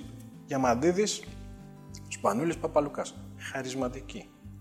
Υπερπαίχτες, προσωπικότητα, νικητές. Τα πάντα δεν αμφισβητείται. Η πληρότητα του Ισπανού μπασκετμπολίστα όσον αφορά τα βασικά δεν συγκρίνεται. Τι. τι... Στο πω, περίμενε. Ήδη είναι στο γαμό. Και τους Ισπανούς και τα λοιπά. Τους οποίους εγώ δεν είχα καμιά φοβερή ταύτιση. Γκαζόλ υπερπαίχτης, αλλά όχι όπως με τους Σαμπόνις, ας πούμε. Που ήμουν σχεδόν το ίδιο Σοβιετική Ένωση και σχεδόν το ίδιο Ελλάδα. Να σου το εξηγήσω, ρε παιδί μου, λέω. Ναβάρο. Ρούντι. Γιατί ο ένας δεν λέει κάτι, ο ένας μπορεί να είναι εξαίρεση στον κανόνα. Διαπιστώνω ότι ο Ντόντσιτς δεν αποτελεί κριτήριο και μονάδα σύγκριση για κανέναν. Ακριβώς. Για κανέναν, όχι μόνο για τους Σλοβαίνους. Είναι εξαίρεση εξαίρεση. Ρε φίλε, δεν είναι τυχαίο όμως. Όπου τους έπαιξες από το δύο χιλιάδες πέντε με τον Γκαζόλ, δεν τους νίκησες ποτέ. Ο Γκαζόλ έχει μηδέν ήττες από την Εθνική Ελλάδος. Ε, δεν γίνεται τώρα να το μειώσουμε αυτό. Και εκεί γινόταν ο σκοτωμός. Με τον πατέρα μου, όχι, τι λες. Ε, τι, τι λέω τώρα, ωραία, να τους βγάλουμε ό,τι θες. Ε, όχι και δεν είναι παιχταρά. Παιχταρά δεν είναι. Χάματα. Ναι, όχι, σε χάματα. Παράτα μας τώρα. Πάντως ο Βασίλης μας είπε ότι από τον τελικό της Αϊτάμα άρχισε, άρχισε το κόμπλεξ μας ε, απέναντι στους Ισπανούς. Ε, από, από εκείνο το μάτς. Ε, mm. Όπως το λέει ο Βασίλης. Γιατί είμαστε του ύψους ή του βάθους. Δεν υπάρχει μεσαίο έδαφος. Στη, στην ψυχοσύνθεση του Έλληνα. Είναι εις Θεός, όλα λαμπρά, υπέροχα κτλ. Ή για θάνατο, τελείωσε. Και συνήθως εδώ μπαίνουν και θεωρίες συνωμοσίας, μας αδικούν κτλ. Γιατί έχουμε αυτή, και αυτό το κόλλημα. Ποτέ δεν αναλαμβάνουμε τις ευθύνες μας. Άρα, κερδίσαμε τους Αμερικάνους, είμαστε οι καλύτεροι του κόσμου. Στη μετάβαση, μέσα σε μία, μία, μία μισή μέρα, πόσο ήταν, ε, σαράντα φάγαμε στο κεφάλι. Ο Έλληνας δεν μπορεί να το διαχειριστεί. Πρέπει να εφεύρει mm. κάποιον αόρατο εχθρό, κάποια ιστορία. Ε, εκεί δημιουργήθηκε το κόμπλεξ mm. και η λογική ότι τα στείνουνε, μας κάνουνε, μας δείχνουνε, δεν είναι καλοί. Ναι. Τι δεν είναι καλοί, καλύτεροι από εμάς ήταν. Τι να κάνουμε τώρα, να λέμε ψέματα. Όταν είμαι πεσμένος, δηλαδή έχω, έχω δηλαδή, τα down μου, βάζω ένα βίντεο το οποίο είναι για μένα, για μένα μπορεί και να είναι από τα δέκα καλύτερα βίντεο στο ελληνικό YouTube. Το βίντεο που εξηγεί ο Γιατζόγλου την ιστορία με τον Σκάρι στην εκπομπή σας είναι, δεν ξέρω, είναι, είναι, είναι χρυσός. Αλλά δεν, δεν, το, δεν έχω ξαναδεί τέτοια τόσο αστεία αφήγηση. Μπαίνει μέσα, μου λέει άλλα στα ποδητήρια. Του λέω κάτσε κάτω. Μου λέει άλλα στα ποδητήρια. Του λέω κάτσε κάτω. Μπαίνει μέσα εκεί και μπα μου ρίχνει μια μπουνιά στο κεφάλι. Και με αρχίζει με ένα χέρι δεμένο, με ένα χέρι δεμένο να θέλει να κάνει το ξέρεις, γιατί αυτός μεγάλωσε με τον Μάικ Τάισον. Α, ε, αυτή μεγάλωσε σε μια συνοικία της Νέας Υόρκης, στο Red Hot, που δεν πάνε ότι οι μαύροι δεν πάνε εκεί. Όχι, οι μαύροι δεν πάνε εκεί. Κατάλαβες. Βάζω αυτή τη συνοικία, τελείωσες. Δηλαδή, εκεί μεγάλωσε αυτός. Λοιπόν, το οποίο εκείνη τη στιγμή, ας το πούμε, ξέρεις, uh, πήγε να, να παίξει μπουνιές μαζί μου και μου ορμάει. Εντάξει, έτσι πως μου ορμούσαν, εντάξει, ήταν και θηρίο κιόλας. Εντάξει, και εγώ δεν είμαι και μιμουά, yeah. όπως και να το κάνουμε. Και τον πιάνω σε ένα κεφάλαιο κλείνωμα, τον πιάνω σε ένα κεφάλαιο μία, προσπαθώ να την ορμήσω και ο Ρουφιάνος με δαγκώνει εδώ. Με δαγκώνει στο στήθος. Μιλάμε τα δόνια του Ρουφιάνου. Τα δόνια περάσανε τη φόρμα, το θερμοφάν, το μπλαντένια και ίσα ίσα που, ξέρεις, που έσπασε ας πούμε το δέρμα. Πω, που το μου χτυπάει. Του δίνω μία μπουνιά στη μούρη και κάνει, ξέρεις, α, τώρα είμαι καλά. Απορώ πως κάτσατε εκεί, δηλαδή, και σηκωθήκατε εδώ από τα γυαλιά να φύγετε, ας πούμε. Πάντοτε, πάντοτε ένα θέμα όταν ερχόταν ο Στιβάρας στο στούντιο και όχι μόνο με την, με την παρουσία του πατρά μου, γιατί εκεί ξέφευγε. Λέγανε και πράγματα, τα ξέρανε και όχι, άλλη πίστα εκεί. Πάντοτε το άγχος μου, και δεν είχα ποτέ άγχος αντίστοιχο, είναι αν θα μπορέσω να, συγκριθ, να συγκρατηθώ με κάτι που θα πει ή με κάποια έκφραση προσωπική. Όλα αυτά του Steve του βγαίνουν, είναι το φυσικό του. Άμα πας να το στήσεις, αυτό δεν θα είναι το ίδιο. Μια φορά του το είπα και γέλαγε. Γιατί ήξερα που θα πάει η συζήτηση και επειδή τον ξέρω πολλά χρόνια από μωρό. Η, η, η ερώτησή μου ήταν εξής, λίγο αφελώς, Steve, θα το πεις αυτό, με κοιτάει. Σαν να λέει, γιατί εγώ έχω σταματήσει ποτέ, ας πούμε. Να μην πω. Εντάξει, του λέω, εγώ μπορεί να γελάσω. Δεν τον ενδιέφεραν αυτά τα πράγματα. Να σε ρωτήσω κάτι. Πιστεύεις ότι όντως, δεν ξέρω, φαντάζομαι το ξέρεις, θα σου το έχει πει, Όντως το έκανε αυτό, γιατί το ρώτησα και στο Βασίλη. Το έκανε αυτός στον εθνικό ύμνο της Τουρκίας, πιστεύεις? Τότε, σε εκείνο το φιλικό, τι ήταν, δεν θυμάμαι, στην Τουρκία μέσα. Που έπιασε, που έπιασε τα μέσα. Ναι. Ο πατέρας μου εκεί ήταν. Α, το έκανε, λέω, οκ, εντάξει. Κρυμμένοι ήταν στον πάγκο όλοι. Ψάχναν να βρουν να μπουν κάτω από τους πάγκους ή να φύγουν για τα αποδυτήρια. Βλέπανε τους Τούρκους. Με τα πολυβόλα ήταν από πάνω. Με σειρές με πολυβόλα, κοιτώντας τον κόσμο. Και όταν ο Γιατζόγλου το έκανε αυτό, κάποιοι από τους με τα πολυβόλα γυρίσαν και κοιτάνε το παρκέ. Κάποιος τους κούντισε. Για κοιτάξτε και από εκεί πώς φοβηθεί αυτός και σταματήσει. Αλλά δεν. Και κάτι τελευταίο για τον Γιατζόγλου. Ισχύουν όλα αυτά. Μια φορά έτσι, ήρθε κάπου αρκετές φορές να ξεκινήσει τις εκπομπές. Δεν του είπατε, ξέρω εγώ, μην έρχεσαι με τις φόρμες. Δηλαδή, βάλε κάτι άλλο, ρε παιδί μου. Δηλαδή, τον λέω με τις φόρμες και δεν μπορεί, ρε. Δηλαδή, δεν γίνεται αυτό. Πω εγώ στην Γιατζόγλου. Ό,τι ήθελε, έκανε έτσι. Είναι προφανές αυτό. Λοιπόν, είναι ο δικός άνθρωπος που έχω δει σε τέτοιες εκπομπές που πηγαίνει με φόρμες. Δεν το έχω δει πουθενά άλλο. Ο Γιατζόγλου είχε το ελέφανο έρθει και στα μέσα της εκπομπής και δεν μπορούσε να φύγει.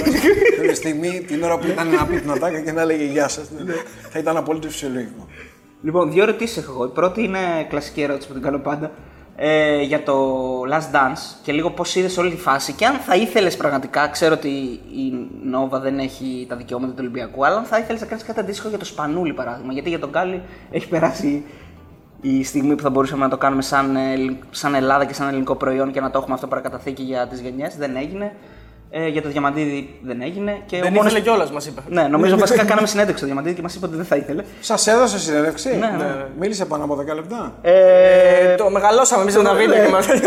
Παιδιά είναι να το ναι. καταγραφεί. Είναι επιτυχία. Να καταγραφεί ως μια από τις μεγαλύτερες επιτυχίες. Ήταν, ήταν. Το λέω λίγο χιουμοριστικά, αλλά. Ναι. Είναι δύσκολο γενικά. Ο, ο, ο Μιτσάρας θέλει να πει τα απολύτως απαραίτητα, ναι. πολλές φορές και να τα αποφύγει. Του κάναμε ένα καλό challenge. Του βάλαμε, ήταν ιδέα του Αριστοτέλη, με ένα λατόνερο και αν δεν απαντούσε σε ερωτήσεις θα έπρεπε να πίνει. Και επειδή ε, το ένστικτο του πρωταθλητή, το ανταγωνιστικό μέσα, είπε όχι, θα απαντήσω σε όλα. Μας είπε χειρότερος συμπαίκτης, χειρότερος προπονητής. Τα είπε όλα. Ναι, ναι. ναι θυμάμαι κιόλας. Ναι. Ότι δημιούργησε και λίγο ντόρο η απάντηση που είχε. Ναι. δώσει για τον χειρότερο συμπαίκτη, γιατί κάπου ναι. μπερδεύτηκε με το όνομα. Μπερδεύτηκε, ναι. ναι. Ποιον ναι. από όλους εννοεί και ναι, τα λοιπά. Ναι, ναι. Επειδή ξεφύγαμε όπως συνήθως κάνουμε, θα ήθελες να, να γίνει κατά αντίστοιχο με το Σπανούλη και να το αναλάβεις? Ή και πώς είδες την όλη φάση? Τώρα μπλέξατε και με εμένα και θα ξεφύγετε κι άλλο εδώ. Ναι. Τώρα συνειδητοποιώ που το είπες ότι έχουμε αφήσει δύο-τρία στιγμές, ναι, γιατί ναι, πήγαμε ναι, κάπου αλλού. Αλλά τι να κάνουμε, ναι. μπορεί να τα ξαναβρούμε στην πορεία. Ναι. Για μένα η απάντηση σε αυτό το οποίο λες είναι σαφέστατα ναι. Αλλά για μένα πρέπει να γίνουν δύο. Δύο παράπλευρα. Ένα τύπου Last Dance για τη μεγάλη εθνική από το τέσσερα. Εγώ πιάνω και από τους Ολυμπιακούς, παρότι δεν πήραμε μετάλλια. Εδώ θυμόμαστε πάλι αυτό που λέγαμε πριν. Μας αρέσουν μόνο τα μεγάλα. Τη διαδικασία την επίπονη για να γίνεις σπουδαία ομάδα δεν τη θυμάσαι. Το τέσσερα λοιπόν έχει ξεκινήσει η mm. προσπάθεια του, του Παναγιώτη Γιαννάκη. Πρέπει να γίνει μία για το τέσσερα οκτώ, τέσσερα εννιά, παρότι ήταν ο Κασλάουσκας, τελευταίο μετάλλιο και με ελλείψεις κιόλας. Ένα Last Dance τέτοιο. Και μετά ένα ξεχωριστό. Για τους τρεις χαρισματικούς τουλάχιστον, που θα μπει μέσα και το, και το συλλογικό. Ναι. Δηλαδή, ένα Παπαλουκάς, το πάω χρονολογικά, πιο μεγάλος, εβδομήντα εφτάρης. Μόσχα και Ολυμπιακός πριν, γιατί είχε δύσβατο δρόμο ο Θοδωρής. Και, και στην Εθνική ήταν δύσβατος ο δρόμος. Το δύο χιλιάδες ένας στην Νατάλια είχε λάμψει, μετά ήθελε χρόνο να, να, όλο αυτό το διαχειριστεί, να οριμάσει. Και μετά το πέντε απογειώθηκε και έγινε για δύο χρόνια τουλάχιστον. Μάλλον ο καλύτερος παίκτης της Ευρωλίγκας. Δεν άφησε. Σε αντίστοιχη λογική, ένα για το Διαμαντίδη, που εντάξει, είναι λίγο πιο απλά τα πράγματα. Από τον Ηρακλή στον Παναθηναϊκό, εκεί έχει μεγάλο ενδιαφέρον να δεις πως ο Μπραντοβιτς επέμενε να τον κάνει ηγέτη, ένα παιδί έτσι εσωστρεφές κλειστό, να τον βγάλει μπροστά. Εκεί έχει πολύ ζουμί. Και βέβαια, νομίζω ότι το πιο εντριγκαδόρικο, no. τελειώνουμε με αυτό, no. είναι του Σπανούλη. Εκεί μπαίνει το θέμα μετάβαση Ολυμπιακός, Παναθηναϊκός, Παναθηναϊκός, Ολυμπιακός. Εκεί μπορεί να κάνεις και δέκα επεισόδια μόνο ναι, για το συγκεκριμένο γίνει, θέμα. Γιατί το μπορεί να γίνει, έτσι όπως αλλά... το είδαμε στο Netflix, είχε μέσα πλάνα από αποδυτήρια, είχε τις Παναγιές στα μάτια τώρα. Αντιπάλους που του έπρεπε, δηλαδή δεν λέγαμε μόνο καλά. Δηλαδή αυτό μπορούμε να το αντέξουμε εδώ. Όχι, όχι. όχι. Αυτό, αυτό, ήθελα, ήθελα, αυτό ναι. ήθελα να σου πω. Και εκεί τελειώνει η ιστορία. Λοιπόν, ε, κεφάλαιο Γιάννης, έτσι. Ναι, ε, μπράβο, αυτό είναι, είναι ο Γιάννης, ο Γκάλης του εικοστού πρώτου αιώνα που μπορεί να φέρει την άνοιξη του. Τη δεύτερη, δεύτερη φορά την άνθηση του ελληνικού μπάσκετ. Δηλαδή, μπορεί ένας άνθρωπος μόνος του παίζοντας στο N B A. Ε, και εντάξει, και έχοντας βγει εμ βι πι, ξέρω εγώ, όλα αυτά που μπορεί να κάνει, να μας απογειώσει και εμάς από εδώ τόσο μακριά που τον βλέπουμε. Όχι. Όχι. Όχι. Αν δεν αλλάξουμε νοοτροπία, ακόμα και αν ο Γιάννης πετύχει όλα αυτά τα οποία ευχόμαστε όλοι να πετύχει, με τον τρόπο που το αντιμετωπίζουμε θα είμαστε πάντοτε οι, συγγνώμη βλαχονεόπλουτοι, έτσι, οι οποίοι θα αντιμετωπίζουν τέτοια πράγματα με τα καθρεφτάκια όπως οι ηθαγενείς. Και δεν μαθαίνουμε. Φαίνεται ξεκάθαρα και από τον τρόπο, από τον τρόπο που να, τον αντιμετωπίζουμε, μιλάω τώρα ως κυρίαρχη άποψη. Γιάννα Ρωστέος, Πεχταράς, θα τα σαρώσει όλα, μόλις δεν μπορεί στην εθνική, αού, άσχετος, πείτε του να μάθει να σουτάρει κτλ. Αυτά που λέγαμε πριν. Ή άσπρο ή μαύρο, δεν υπάρχει μεσοέδαφος. Να μας ανοίξει λίγο τα μυαλά σε έναν βαθμό, mm. ίσως, μακάρι, να έχουμε την ωριμότητα σαν κοινωνία, να ξεφύγουμε από χυδαία στερεότυπα του στυλ, πείτε του μαύρου ότι δεν είναι Έλληνας. Ποιο Έλληνας είναι από εμάς και δεν χρειάζεται να το εξηγήσουμε το γιατί. Είναι αυτονόητο για όσους καταλαβαίνουν τις κοινωνικές συνθήκες, αυτά τα οποία έχει να αντιμετωπίσει και τις υπερβάσεις που χρειάστηκε και έκανε κατ' επέκταση με βάση αυτά τα δεδομένα για να φτάσει εκεί που έφτασε. Σε μια κοινωνία βαθύτατα υποκριτική, η οποία είχε μονίμως την κουτοπονηριά, ακόμα και όταν ο Γιάννης άρχισε να δείχνει ποιος είναι και άρα ασχολήθηκε εκεί. Περι... Περισσότερο μαζικά μαζί, μαζί, μαζί του, mm. πάντοτε από πίσω το δάχτυλο. Mm. Αυτό είναι χυδαίο και αυτό κάποια στιγμή πρέπει να απαλλαγούμε ως κοινωνία από αυτό. Γιατί αυτό το χυδαίο το από πίσω το ψιψιψι με το δάχτυλο mm. δεν γίνεται. Για να σου απαντήσω όμως και να mm. τελειώσει mm. σχέση με τον Γκάλη. Σαφέστατα, καθαρά μπασκετικά θα τον ξεπεράσει, είναι φανερό. Mm. Ήταν άλλες οι συνθήκες. Ο Γκάλης στην Ευρώπη ήταν ο απόλυτος, τώρα όμως. Το εν μπι έι είναι πολύ πιο κοντά μας, βλέπετε τι έχει γίνει. Να. Ο Γιάννης είναι με τους πέντε καλύτερους παίκτες στον κόσμο. Πρέπει να φύγει, πιστεύεις, για να πάρει πρωτάθλημα, ή αυτή η αφοσίωση αξίζει τον κόπο να συνεχιστεί στον Ολυμπιακό, που είναι η πτολεμαΐδα της Αμερικής, είναι γνωστό αυτό. Σωστό το λες, πρόσεξε όμως να δεις ποια είναι η διαφορά. Η πτολεμαΐδα όλα. Πιο εύκολο, πιο απλό και πιο λογικό θα μου φανεί να πει θα φύγω γιατί θεωρώ ότι αγωνιστικά αυτό που κάναμε. Το τεντώσαμε, το κάναμε, αλλά δεν, δεν πάει δεν άλλο. Ναι, ναι. Παρά να πει Μιλγόκι, εντάξει, φτάνει. Θέλω ωραία, το αγάπησα, ναι. με βοήθησαν, τους χρωστάω πολλά, αλλά θέλω και τη λέζα. Ναι. Νομίζω ότι η απόφαση του Γιάννη, όποια και να είναι, όποτε και να έρθει, θα έχει να κάνει αυστηρά με το αγωνιστικό. Mm-hmm. Άρα, επί της ουσίας, αυτό που είπες και το οποίο είναι ολόσωστο, έτσι, δεν αμφισβητείται, mm-hmm. μάλλον το ξεπερνάμε ή σχεδόν το έχουμε ξεπεράσει.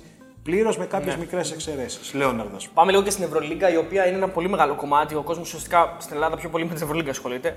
Έτσι είναι δεδομένο αυτό. Ο Ολυμπιακός Παναθηναϊκός. Ο Ολυμπιακός νομίζω ότι πάει να κάνει ένα επίπεδο πάνω σε σχέση με τα προηγούμενα χρόνια και σε σχέση με πέρυσι. Ο Παναθηναϊκός φαίνεται λίγο να χαμηλώνει τον πύχη του. Ναι. Πώς περιμένεις δύο ομάδες, έτσι, όσο πιο έτσι, επιγραμματικά τώρα καταλαβαίνω ότι είναι ένα θέμα που μπορούμε να το απλώσουμε. Έτσι. Ναι, και, πρέπει και να και κρατήσω μία... τον εαυτό ναι, μου. Ναι, αυτό. Ναι. Και από τη μία επέστρεψε ο Σλούκιλου και έφυγε ο Καλάθης. Σλούκιλου. Δηλαδή, δύο... Ναι. Ούτως ή άλλως κάναμε μια εισαγωγή ναι. για τον Παναθηναϊκό. Ναι, ναι. Οπότε θα ξεκινήσουμε ναι, με τον Ολυμπιακό, γιατί ναι. τη βασική ιδέα για τον Παναθηναϊκό την έχουμε. Είπαμε. Έχουμε αποχώρηση του μεγαλομετόχου, τουλάχιστον μέχρι να ολοκληρωθεί αυτό το οποίο έχει εξαγγείλει, και την ίδια στιγμή για πρώτη φορά μετά από δεκαπέντε χρόνια χωρίς χαρισματικό ναι. Έλληνα, παύλα σημαία, ηγέτη Διαμαντίδη Καλάθη. Για τον Ολυμπιακό σίγουρα. Τα πράγματα θα σου έλεγα ότι όσον αφορά την ψυχολογία είναι, και κατ' επέκταση την ψυχολογία του, του κόσμου, έτσι, είναι καλύτερα από ποτέ μετά το δεκαεπτά δεκαοκτώ. Mm-hmm. Η ομάδα πέρσι δεν ήταν καλά. Η ομάδα πάτησε στα πόδια της και από όσον αφορά το ψυχολογικό ξανά έγινε μια ομάδα η οποία ενέπνεε εμπιστοσύνη όταν ήρθε ο Μπαρτζόκας. Βάζεις και το Σλούκα, ο οποίος έχει και ουσία και δεύτερο και τρίτο μήνυμα και ό,τι θες. Και τον φέρνεις από τη Φενέρ. Και τον φέρνεις από τη Φενέρ και είναι και δικό σου ακριβώς. Και είναι στα τριάντα και αυτού του είδους ο παίκτης είναι υπεραπαραίτητος. Ο γκάρτ, ο, ο γκάρτ κλάσης που έχει και εκτέλεση και δημιουργία, έχει απόφαση δηλαδή αυτό που λέγαμε πριν. Σε όλα αυτά τα επίπεδα, σε όλα αυτά τα κομμάτια ο Ολυμπιακός όχι απλά παρουσιάζει κάτι ενθαρρυντικό. Ξαναλέω, για μένα είναι μάλλον ότι καλύτερο μετά το δεκαεπτά δεκαοκτώ. Εγώ κατάλαβα ότι δίνει ο Γιώργος προγνωστικό Final Four Ολυμπιακός. Όχι, βρε. Είναι πολύ καλός για να διεκδικήσει οκτάδα. Λε, λε, λε. Έτσι, γιατί είναι έξι που δεν παίζονται ομάδες. Πέντε σημεία. Ό,τι, ό,τι κατάλαβε ο καθένας, έτσι, μπορεί να μπει double-u double-u double-u τελεία πεταράδες τελεία gr, να διαλέξει όποια στοιχηματική θέλει, παράδειγμα το στοίχημα, και να κάνει την εγγραφή του και να παίξει τον Ολυμπιακό στην τετράδα. Εγώ το δίνω προγνωστικό. Μην τους τρελαίνεις τους ανθρώπους. Εμένα, όχι, ε, ε, εμένα θα ακούτε ακόμα, ακόμα και για πράγματα που δεν ξέρω, όπως το στοίχημα. Το έκανα ερώτηση και στον Βασίλη αυτό. Ε, Στην Παναγία είναι πρώτος ο Ιωαννίδης ή ο Μπαρτζόκας? Ξανθός. Αυτό μας είπε ο Βασίλης. Δεν συγκρίνεται δηλαδή. Ξανθός είναι μια κατηγορία μόνος σε αυτά τα ζητήματα. Αν θα ήθελε, ποια είναι η αγαπημένη σου έκφραση που λες? Δηλαδή, παράδειγμα, ο Δημήτρης Χατζηγεωργίου του αρέσει να λέει για το φινάλε ότι είναι έτσι πολύ χιτσκοκικό και γκρακινολικό. Ο Βαγγέλης Ιωάννος με βγάζει παρατσούκλια. Εσύ έχεις έτσι αγαπημένες εκφράσεις? Μία μόνο. Ποια? Όταν κάποιος είναι σε φόρμα, σε φόρμα έχει πάρει φωτιά. Και βάζει το ένα μετά το άλλο. Μ' αρέσει αυτό και αυτό μέσα. Και εμείς στο στόμα μου. Και αυτό μέσα. Έτσι. Σου έχει τύχει κανένα έτσι στις μεταδόσεις, κανένα πρόοπτο, όπως παράδειγμα έχει τύχει στο φίλο μας τον Δημήτρη τον Χατζηγεωργιού με το πια γέλας που έγινε και αυτό viral, έγινε και ε, ναι, όνομα εκπομπής στο pod.gr. Ε, τι, τι έχει, έτσι το πιο τραγελαφικό μπορούμε να πούμε που πέρασε και έχει γίνει γνωστό, ποιο είναι? Σε μετάδοση, μετάδοση νομίζω δεν έχω πει καμία χοντράδα, χοντράδα. Έχω πει σε εκπομπή. Και μου έχει βγει βρισιά. Α, ναι. Ναι, ναι, ναι. ναι. Έμοιαζαν οι λέξεις. Ναι. Έλαγα μόνος μου. Ναι. Ωραία. Λοιπόν, τελευταία ερώτηση από μένα. Αν θα ήθελες να υπηρετήσεις το άθλημα από άλλο μετερίζει που λένε τώρα, το υπηρετήσεις ως δημοσιογράφος, σκέφτηκες ή θα σκεφτόσουν ποτέ να γίνεις? Τι θα κάνω, αλλά. Προπονητής. Ποτέ δεν είναι. Όχι, βέβαια. Όχι. Σοβαρή. General manager. Όχι. Επειδή αυτό είναι η αγαπημένη συνήθεια του Έλληνα οπαδού και όχι ναι, μόνο. Ναι, ναι. Πρέπει, όλοι οι προπονητές. Πρέπει να διαχωρίζουμε ναι. τα πράγματα. Για να γίνεις προπονητής δεν αρκεί να έχεις, να έχεις καν προπονητής. Δηλαδή, σαν παράδειγμα, ο Νικήτας Ογούλης είναι προπονητής και έχει προπονήσει ομάδες κανά και άνοδο κιόλας. Ο δημοσιογράφος της Νόβα. Ναι, ο δημοσιογράφος, είναι ο αδελφός μου. Mm-hmm. Όταν θα μιλήσει με προπονητή ενεργό, δεν θεωρεί τον εαυτό του προπονητή, γιατί αυτή είναι η λογική. Είσαι προπονητής όταν το υπηρετείς κάθε μέρα, αλλιώς απλά έχεις προπονητικό δίπλωμα. Mm-hmm. Αυτό λοιπόν. Καλό είναι να το έχουμε στο μυαλό μας. Mm-hmm. Να αρχίσουμε τις υπερβολές mm-hmm. στα social media εκεί παίρνετε και στα mm-hmm. μηνύματα mm-hmm. ε, και στο ράδιο που βγαίνουμε. Εγώ θα βάζω. Τι θα βάζω. Άμα σε βάλουν μισό λεπτό μέσα στα αποδυτήρια και θα κοιτάς τους δώδεκα από κάτω που περιμένουν να πεις την κουβέντα ποιος θα παίξει και τι θα κάνει. Θα λιποθυμίσεις πριν περάσει την πόρτα τώρα που μου θες να κάνεις και τον προπονητή της εξέδρας. Το αγαπημένο μου στο μπάσκετ είναι οι προπονητές της εξέδρας που πάντα όταν εκείνη την ώρα πρέπει να πάρει την απόφαση ο προπονητής στα τελευταία δευτερόλεπτα αν θα παίξει άμυνα ή αν θα κάνει φάουλ. Το ένα ερώτημα. Πάντα αυτοί έχουν τη λύση. Ότι μετά βέβαια που θα γίνει φάση. Και πάντα δικαιώθηκαν. Ναι, πάντα δικαιώθηκαν. Ναι. Λοιπόν, ας πούμε και τον Παναθηναϊκό και να πάμε στις ερωτήσεις ναι, του ναι. κοινού. Για πώς ε, βλέπουμε τον Παναθηναϊκό της, της νέας περίοδου στην Ευρωλίγκα. Ο Παναθηναϊκός έχει ένα πολύ μεγάλο πλεονέκτημα και ένα πολύ μεγάλο μειονέκτημα. Το πλεονέκτημα δεν έχει να συγκριθεί, τουλάχιστον όταν μιλάμε για ανθρώπους λογικούς που τα βλέπουν τα πράγματα χωρίς συναισθηματισμό και κρίνουν τετράγωνα τα γεγονότα. Δεν έχει να συγκριθεί με τον εαυτό του. Που αυτό ήταν, αν θες, και το μεγαλύτερο πρόβλημα που είχε να διαχειριστεί την οχταετία του Δημήτρη Γιαννακόπουλου. Η αυτόματη σύγκριση για πολλούς λόγους και για αυτόν προσωπικά, σαφέστατα, είναι ανθρώπινο αφού διαδέχθηκε δύο τεράστιους παράγοντες, τον πατέρα του και το θείο του, αλλά και συνολικά όλος ο οργανισμός και παραπλεύρος ο κόσμος όταν είσαι Παναθηναϊκός με τα εξευρωπαϊκά, ακόμα και αν κατέβηκε λίγο πύχης, κατέβηκε το budget, αυτονόητο. Την εποχή που βιώνουμε ακόμα, τα, είχε, τα ζήσατε παιδιά και τα είδατε. Έκανε δύο νίκες, πάμε Final Four, τους πάρουμε το κεφάλι, αυτό τελείωσε. Και αυτό ήταν ένα πρόβλημα για μένα, αν πρέπει να τα βάλουμε σε μια σειρά, ποιο ήταν το μεγαλύτερο θέμα που, να, που είχε να διαχείρισε ο Παναθηναϊκός και δεν το έκανε με σωστό τρόπο όλη αυτή την οχταετία, αυτό είναι το πρώτο. Να μην κυνηγάει την ουρά του. Το έκανε ακόμα και ασυναίσθητα, όταν δεν το καταλάβαινε. Yeah. Αυτό έφυγε. Αυτό αποτυπώνεται και αγωνιστικά πάνω σε αυτό που είπαμε πριν. Είχες Διαμαντίδη, το Θεό. Είχες τον Καλάθη, Θεός δεν είναι, γιατί δεν πήρε τίτλους, τον ημίθεο. Το βλέπουμε κιόλας και ποια είναι η αναγνώριση στην Μπαρτσελόνα και οπουδήποτε αλλού. Τώρα, καλός κακός, δεν γίνεται να βάλεις αυτό το βάρος στις πλάτες των παιδιών αυτών. Mm. Ναι, ο Νέντοβιτς έχει ταλέντο, έχει προσωπικότητα. Ναι, ο Τζάκσον είναι πολύ καλός σκόρερ. Ο Νέντοβιτς είναι ένα τεράστιο στοίχημα λόγω του ποδιού. Ναι, ερωτηματικό βέβαια. Ναι. Όλα λοιπόν έχουν ένα ερωτηματικό.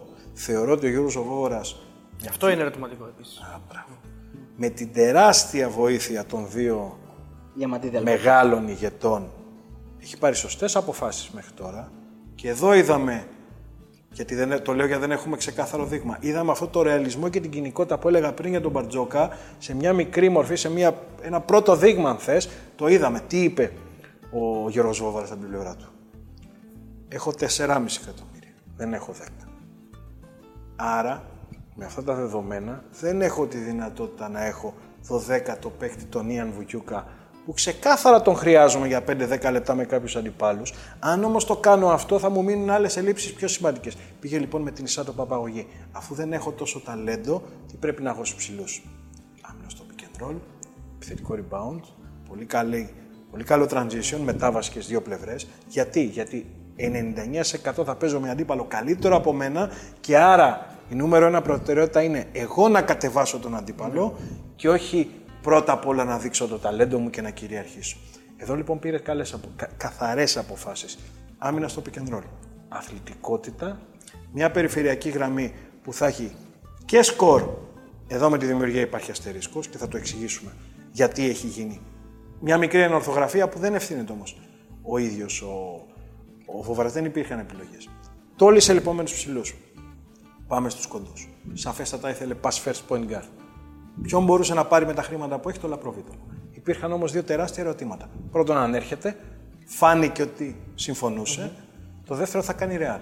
Εδώ ίσως λοιπόν κάνανε ένα μικρό λαθάκι οι τρεις τους, που για μένα δεν είναι καν λάθος. Πήραν ένα ελεγχόμενο ρίσκο το οποίο μάλλον το μετρήσαν λίγο διαφορετικά. Η ρεάλ δεν καιγόταν να πει τώρα τι θα γίνει με τον Λαπροβίτο. Mm-hmm. Είπε ότι μένει, μπορείς σε ένα μήνα να τον δώσει. Mm-hmm. Γιατί? Γιατί ένα συμβόλαιο ενός εκατομμυρίου για τη Real είναι τίποτα. Είναι ένα στα τριάντα οκτώ. Stop. Δεν τους κάνει διαφορά. Ενώ για τον Παναθηναϊκό ήταν κάτι πολύ σημαντικό. Γιατί επέμεναν όμως, επέμειναν σε αυτό? Γιατί δεν υπήρχε δεύτερος παίκτης σε αυτές τις προδιαγραφές. Με το που απέτυχε η προσπάθεια να κάνουν την υπέρβαση με τον Λαπροβίλ, τώρα πάλι κοινικά ο Φόβορας είπε: ένας ήταν, δεν υπάρχει δεύτερος. Mm. Τραβάω γραμμή, αθλητικότητα, ένας εναντίον ενός, πίεση στην μπάλα, αφού δεν μπορεί να έχω το ξεχωριστό, αυτό το οποίο ναι μεν χρειάζεται, επιβάλλεται, αλλά δεν μπορούν να το έχουν όλοι, θα πάω τουλάχιστον να καλύψω τις βασικές ανάγκες.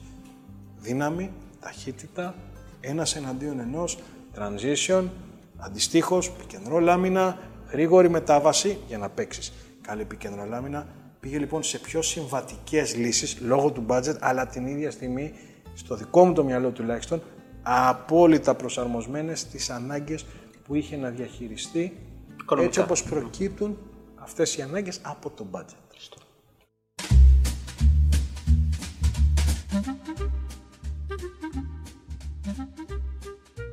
Λοιπόν, με πρώτη ερώτηση ο Οδυσσέας εδώ από το YouTube μας λέει ε, να μας πεις, Γιώργο, το πιο συναρπαστικό παιχνίδι που έχεις περιγράψει και ποια είναι η πιο καυτή μπασκετική έδρα που έχεις πάει.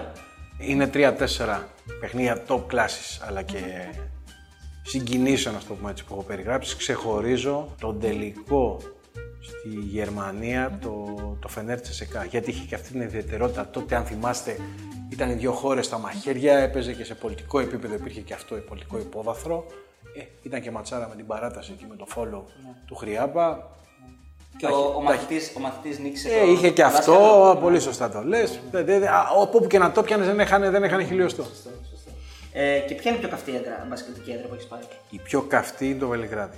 Λοιπόν, ο φίλος ο Καραβάτζιο ρωτάει, έχει ένα δίλημα, θέτει ένα δίλημα. Υποθετικά, είναι coach σε μια ομάδα Ευρωλίγκας και ο πρόεδρος του λέει: σου δίνω τριάντα εκατομμύρια budget με βασική προϋπόθεση ή ο Ερτέλ ή ο Μπόμπι Ντίξον να παίξουν τριάντα πέντε λεπτά στον Άσο. Με ποιον πηγαίνει στη μάχη? Αυτός ξέρει πολλά. έχει, έχει μελετήσει τα πάντα. με, το, με τον Μπόμπι Ντίξον θα πάω. Ο Ερτέλ, όσον αφορά το ταλέντο, είναι δέκα στα δέκα, αλλά δεν έχει συγκρότηση και δεν είναι και σκληρός.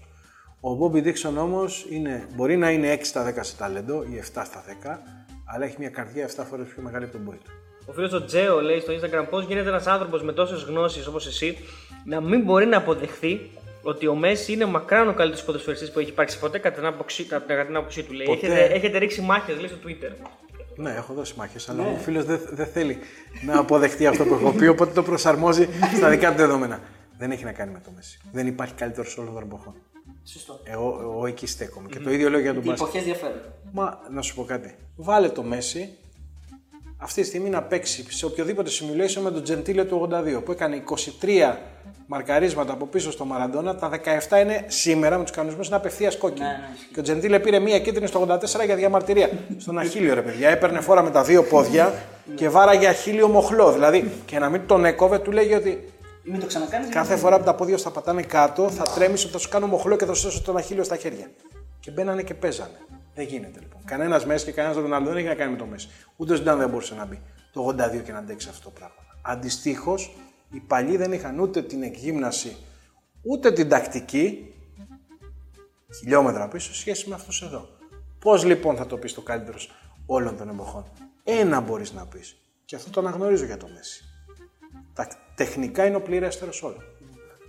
Ο φίλος ο Γιάννης εδώ ρωτάει, ε, αυτό εντάξει αν θες το απαντάζομαι, ε, αν εκείνη, τι έγινε σε εκείνη την κόντρα σου με τον Δημήτρη Γιαννακόπουλο και αν θεωρείς ότι επηρέασε την κρίση σου σε σχέση με τον Παναθηναϊκό όλο εκείνο που το... Την κρίση μου με τον Παναθηναϊκό. Την, ε, ναι, την άποψή σου για τον Παναθηναϊκό, ρωτάει ο φίλος. Όχι. Τι θα πει, να την επηρεάσει την κρίση μου, τι. Δηλαδή, επειδή, έχω προσωπικά, επειδή κάποιος έχει προσωπικά μαζί μου, εγώ δεν είχα τίποτα. Και δεν έχω τίποτα. Όχι. Ίσα ίσα. Η λογική μου είναι απλή. Ο Παναθηναϊκός συμφέρει όλους να κερδίζουν. Πρώτα απ' όλα εμάς την Νόβα. Όποιος το δει καθαρά και βγάλει τον οπαδικό μανδύα ή οτιδήποτε, καταλαβαίνει ότι η Νόβα είναι αυτή η οποία επένδυσε σε ένα προϊόν την εποχή που δεν το ήθελε κανείς. τετρακόσια χιλιάρια είχαμε κλείσει στην Ευρωλίγκα το δύο χιλιάδες πέντε, όταν για τέσσερα χρόνια δεν ήταν στην τηλεόραση. Και αυτή τη στιγμή έχει συμβόλαιο δεκατρία εκατομμύρια το χρόνο. Ε, κάτι δεν έχει κάνει η Νόβα για να δημιουργηθεί αυτή η υπεραξία. Δεν λέω ότι έχει κάνει πιο πολλά τους πρόεδρους. Αυτοί που πληρώνουν και δημιουργούν το προϊόν ξεκάθαρα είναι αυτοί που σέρνουν το άρμα. Αλλά και εμείς κάτι δεν κάναμε, ρε παιδιά. Ε, ο Γιώργος ρωτάει, θα έπαιρνες τον Ντούσαν Σάκοτα για να βρει καλό τρίποντο που λείπει από την εθνική μας? Ο Ντούσαν ως σουτέρ είναι πρώτης κλάσης, πρώτης ευρωπαϊκής κλάσης, ακόμα και τώρα. Αυτή τη στιγμή όμως θεωρώ, με τα χρόνια να έχουν περάσει, αθλητικά θα μπορούσε να σταθεί στην εθνική στη λογική του ενδέκατου, του δωδέκατου παίκτη, δηλαδή του παίκτη που μπορεί για να μην παίξει καθόλου. Μόνο για τις ειδικές συνθήκες που μπορεί να χρειαστεί δύο φάσεις, μπορεί να χρειαστεί πέντε λεπτά, που μπορεί να μην χρειαστεί και καθόλου. Αλλά αυτό είναι απόφαση προπονητή. Αν στους δώδεκα θα έχεις ένα τέτοιο. Αν το ερώτημα του φίλου για... δεν το έχει γράψει. Έτσι, αλλά προσπαθώ και εγώ να το ερμηνεύσω να ξέρουμε τι απαντάμε. Έτσι. Αν το ερώτημα του είναι αν θα έχει κανονική θέση στο rotation, για μένα δεν γίνεται. Πλέον. Ο φίλος ο Μάνος ρωτάει, Ευρωλίγκα ή Ν Μπι Έι? Και τα δύο έχουν την κλίκα του. Γιατί να τα διαχωρίσεις? Εγώ μόλις τελειώνει η εκπομπή, πάω σπίτι, φτάνω κατά τις δύο, βάζω το ελληνικό μάτς στο καρέ ξανά να το δω, να σημειώσω πέντε πράγματα με βάση τα αυτά που έχει πει και ο Μιχάλης παλιότερα. Ο Μανουσέλης, και σε μισή ώρα ξεκινάει το Ν Μπι Έι, βάζει και τη δεύτερη τηλεόραση και τα κάνεις όλα μαζί. Και τελικά πάει έξι ώρα το πρωί, παρακολουθείς και το πέμπτο μάτς Ν Μπι Έι γιατί δεν μπορεί να σηκωθείς από την καρέκλα. Ε, και μετά από λίγες ώρες σηκώνεσαι και ξαναβλέπεις Ευρωλίγκα. Στην Κοσμοτέ τα βλέπεις ή έχεις ε, δύο Ν Μπι Έι pass? Δεν έχω θέμα. Και να δεις. Εδώ, περίμενε. Ν Μπι Έι τι βι. Παίρνεις εδώ. Α, έχεις το pass, ε. Έχω το pass. Εδώ. Θες να δεις τώρα. Μπορείς να το συνδέσεις με τηλεόραση προφανώς. Όπως θες, ό,τι θέλεις. Και από εδώ και από το κομπιούτερ μπαίνεις. Άρα αυτή είναι η είδηση ότι ο Συρίγος δεν έχει Κοσμοτέ. Έχω και Κοσμοτέ. Αλλά γιατί δεν έχω. Κοίτα εδώ. Θες. Έτσι. Αλλά τις μπαλές που θα τις δω. Πρέπει να έχεις και τις δύο κονσόλες. Σωστό. Σωστό. Γιατί ε, τα πρωταθλήματα ε, είναι μοιρασμένα. Σωστό. Σωστό. Ε, ο Γιάννης ρωτάει αν θα σε ξαναακούσουμε στο ραδιόφωνο. Ευελπιστώ. Αλλά δεν έχεις καμία λύση να μας δώσεις? Όχι. όχι. Αν ήταν θα στην έλεγα αλήθεια. Δεν έχω μιλήσει με κανέναν, δεν με έχει ενοχλήσει κανείς. Θα δούμε. Και για τελευταία από μένα εδώ, γιατί δεν έχω άλλη που να μην έχουμε πει, ε, να μας πει τι πιστεύει για τους νέους που θέλουν να ασχοληθούν με την αθλητική δημοσιογραφία. Έτσι, ένα, μια συμβουλή. Μα, μακριά και αγαπημένη. Μη χαντακώσω κανένα παιδί που δεν φταίει κιόλας. Εγώ έχω ακόμα πολλές ερωτήσεις εδώ ενδιαφέρουσες. Ε, μία είναι να μας πεις τι έγινε με Πιτίνο και Εθνική, που δεν το θίξαμε λίγο ακόμα. Ανοησίες του Βασιλακόπουλου. Πάνω στο άγχος του για όλα αυτά τα οποία συμβαίνουν. Πάτησε την Παναλόφλουδα μία ακόμα στη λογική, θα κάνω τους ειδωλολάτρες με τα καθρεφτάκια να λένε αούα τι έκανα και τι δεν έκανα, και τελικά έκανε μια τρύπα στο νερό. Και κολλάει εδώ με αυτό το πρόβλημα που είχε δημιουργηθεί όταν ο Γιαννάκης πήγε τον Ολυμπιακό στην Εθνική, που τότε δεν... Ο, πολύ σωστά το λες. Mm. Και η διαφορά είναι ότι τώρα αυτό το λάθος του Βασιλακόπουλου, δεν μέτρησε αυτόν τον παράγοντα, είναι ένα από τα τρία-τέσσερα πολύ μεγάλα που έχει κάνει μαζί στην υπόθεση. Γιατί έχει κάνει λάθος και στο κομμάτι της συνεννόησης. Αυτό το οποίο έκανε ο Πιτίνο που εκτέθηκε, διότι άλλα είχε πει στον Καλάθη, θα τα πούμε πλέον μόνο ως παίκτης, θα είσαι παίκτης εθνικής και εγώ δεν δε θα σε ξαναπροπονήσω ως παίκτη Παναθηναϊκού. Ή αυτά που είπες στον Πρίντεζι, ή αυτά που είπες στον Μπουρούση. Αυτό δεν έχει βγει προς τα έξω. Δεν τον πήρε καν τηλέφωνο. Ήταν αρχηγός της εθνικής ομάδας και συνέντευξη τύπου την πρώτη δεν ανέφερε το όνομα του αρχηγού. Ό,τι και να, δεν μπορεί να μην το λες. Mm. Ήταν φανερό ότι το είχε πάρει το πράγμα light. Και το αντιμετώπισε όπως. Αντιμετώπισε τα περισσότερα στην Ελλάδα. Προσοχή, δεν λέω δεν ταυτίστηκε με τον Παναθηναϊκό, δεν λέω δεν αγάπησε. τον Παναθηναϊκό και δεν λέω ότι η πρώτη σκέψη του Δημήτρη Γιαννακόπουλου όσον αφορά τον Πιτίνο δεν ήταν σωστή. Σωστή ήταν. Από ένα σημείο και μετά όμως και αυτός εγκλωβίστηκε και επέμενε να τον φέρει πίσω, γιατί αισθανόταν πιεσμένος, τη στιγμή που ήταν φανερό ότι ο Πιτίνο είχε γυρίσει σελίδα. Και τι έγινε? Ο Πιτίνο του βάλει στο τραπέζι πράγματα ως προϋποθέσεις που οποιοδήποτε λογικός άνθρωπος δεν θα έλεγε ναι. Έξι φορές, πέντε φορές, πόσες, δεν ξέρει κανένας πόσες είναι στην πραγματικότητα, αλλά αποδείχθηκε από το συμβόλαιο, το είπαν ευθέως. Mm. Είχε όρο να φεύγει μετά τα παιχνίδια της Ευρωλίγκας και τρία ή τέσσερα παιχνίδια ελληνικού πρωταθλήματος να μην τα προπονήσει καν και να πάει στην Αμερική. Όταν λοιπόν ο Δημήτρης Γιαννακόπουλος ένιωσε ότι μόνο με τον Πιτίνο μπορεί να βγάλει αυτή την πίεση από πάνω του, είπε ναι σε πράγματα τα οποία σε ένα μήνα του είχαν γυρίσει μπούμερανγκ. Mm. Αυτό είναι. Ποια ομάδα έχει την καλύτερη ατμόσφαιρα, Ζαλγκίρις ή Μακάμπι? Κοίταξε, στο μεγάλο το λιθουανικό δεν έχω πάει να μεταδώσω. Οπότε θα μείνω με την παλιά γλυκιά, γλυκιά ανάμνηση του Γιάννη Τελιά, όπου είναι παντοτινή, είναι παιδική, θα έλεγε κανείς. Θέλω όμως να πάω και στη Λιθουανία. Έχω πάει στο άλλο, στο ξύλινο, πρώτο παιχνίδι του Ντομινίκ το ενενήντα πέντε, ήμουν εκεί. Σεζόν ενενήντα πέντε ενενήντα έξι, αλλά παίζαν στο μικρό. Μαγεία. Και αυτή είναι ακόμα πιο ταυτισμένη με τον μπάσκετ στη σχέση με τους Ισραηλινούς. Δεν υπάρχει ταύτιση παγκοσμίως για μένα, ίσως μόνο στις Φιλιππίνες που έχουν οι Λιθουανοί. Αλλά αυτό τώρα τη μαγεία που το έχουν κάνει οι Ν Μπι Έι δεν το έχω ζήσει. Ορίστε, να και μια απάντηση που θα δώσω μόνος μου σε ερώτηση που κάνω στον εαυτό μου. Σε ποιο γήπεδο θες να πας και να περιγράψεις? Στη Ζαλγκίρια. Ε, αγαπημένος παίχτης και ομάδα Ν Μπι Έι, μας είπες εσείς που συλλέκες εσείς πέρυσι, γιατί μπερδεύτηκε. δεκαεπτά ομάδες έχω αλλάξει. Δεν με ενδιαφέρει. Δεν έχεις αγαπημένη ομάδα? Έχω σπέρσει. Αλλά τώρα συμπαθώ άλλες πέντε. Ναι, εντάξει. Ωραία, λοιπόν λέει η. Κοπέλα πρέπει να είναι ελευθερία αργυρίου. Η Ευρωλίγκα θέλει να γίνει κλειστή λίγκα χωρίς salary cap, χωρίς budget restrictions, χωρίς σοβαρά έσοδα και χορηγικά και έχοντας καταστρέψει παραδοσιακά εθνικά πρωταθλήματα και ομάδες. Πιστεύει ο κ. Συρίγος πως αυτή η κατάντια θα συνεχιστεί ή θα επιστρέψουμε σε μια λογική το εθνικό πρωτάθλημα προωθεί τις κορυφαίες ομάδες σε ευρωπαϊκές διοργανώσεις όπως το ποδόσφαιρο? Ευχαριστώ και συγχαρητήρια για τη Super Ευρωλίγκα. Είμαι φανατικός τηλεθεατής. Άρα, μάλλον ε, άντρας. Είτε είναι άντρας είτε είναι κορίτσι, το έχει πιάσει το θέμα πολύ σωστά. Το μεγαλύτερο λάθος Ευρωλίγκας δεν μπορεί να της αφαιρέσει κανείς το γεγονός ότι σε αγωνιστικό επίπεδο αλλά και σε επίπεδο, πώς θα το πω, γυρλάντας. Το γύρω-γύρω, το αμπαλάζ, αψεγάδιαστο και πεντακόσια τοις εκατό καλύτερο σε σχέση με τα τελευταία χρόνια της Φίμπα που μύριζε μούχλα ρε παιδιά τώρα. Το είχαν αφήσει το προϊόν από το ενενήντα πέντε και μετά. ενενήντα πιο πριν, αλλά ποιες διαφορές είχαμε στο ευρωπαϊκό μπάσκετ από το ενενήντα ενενήντα τρία μέχρι το δύο χιλιάδες?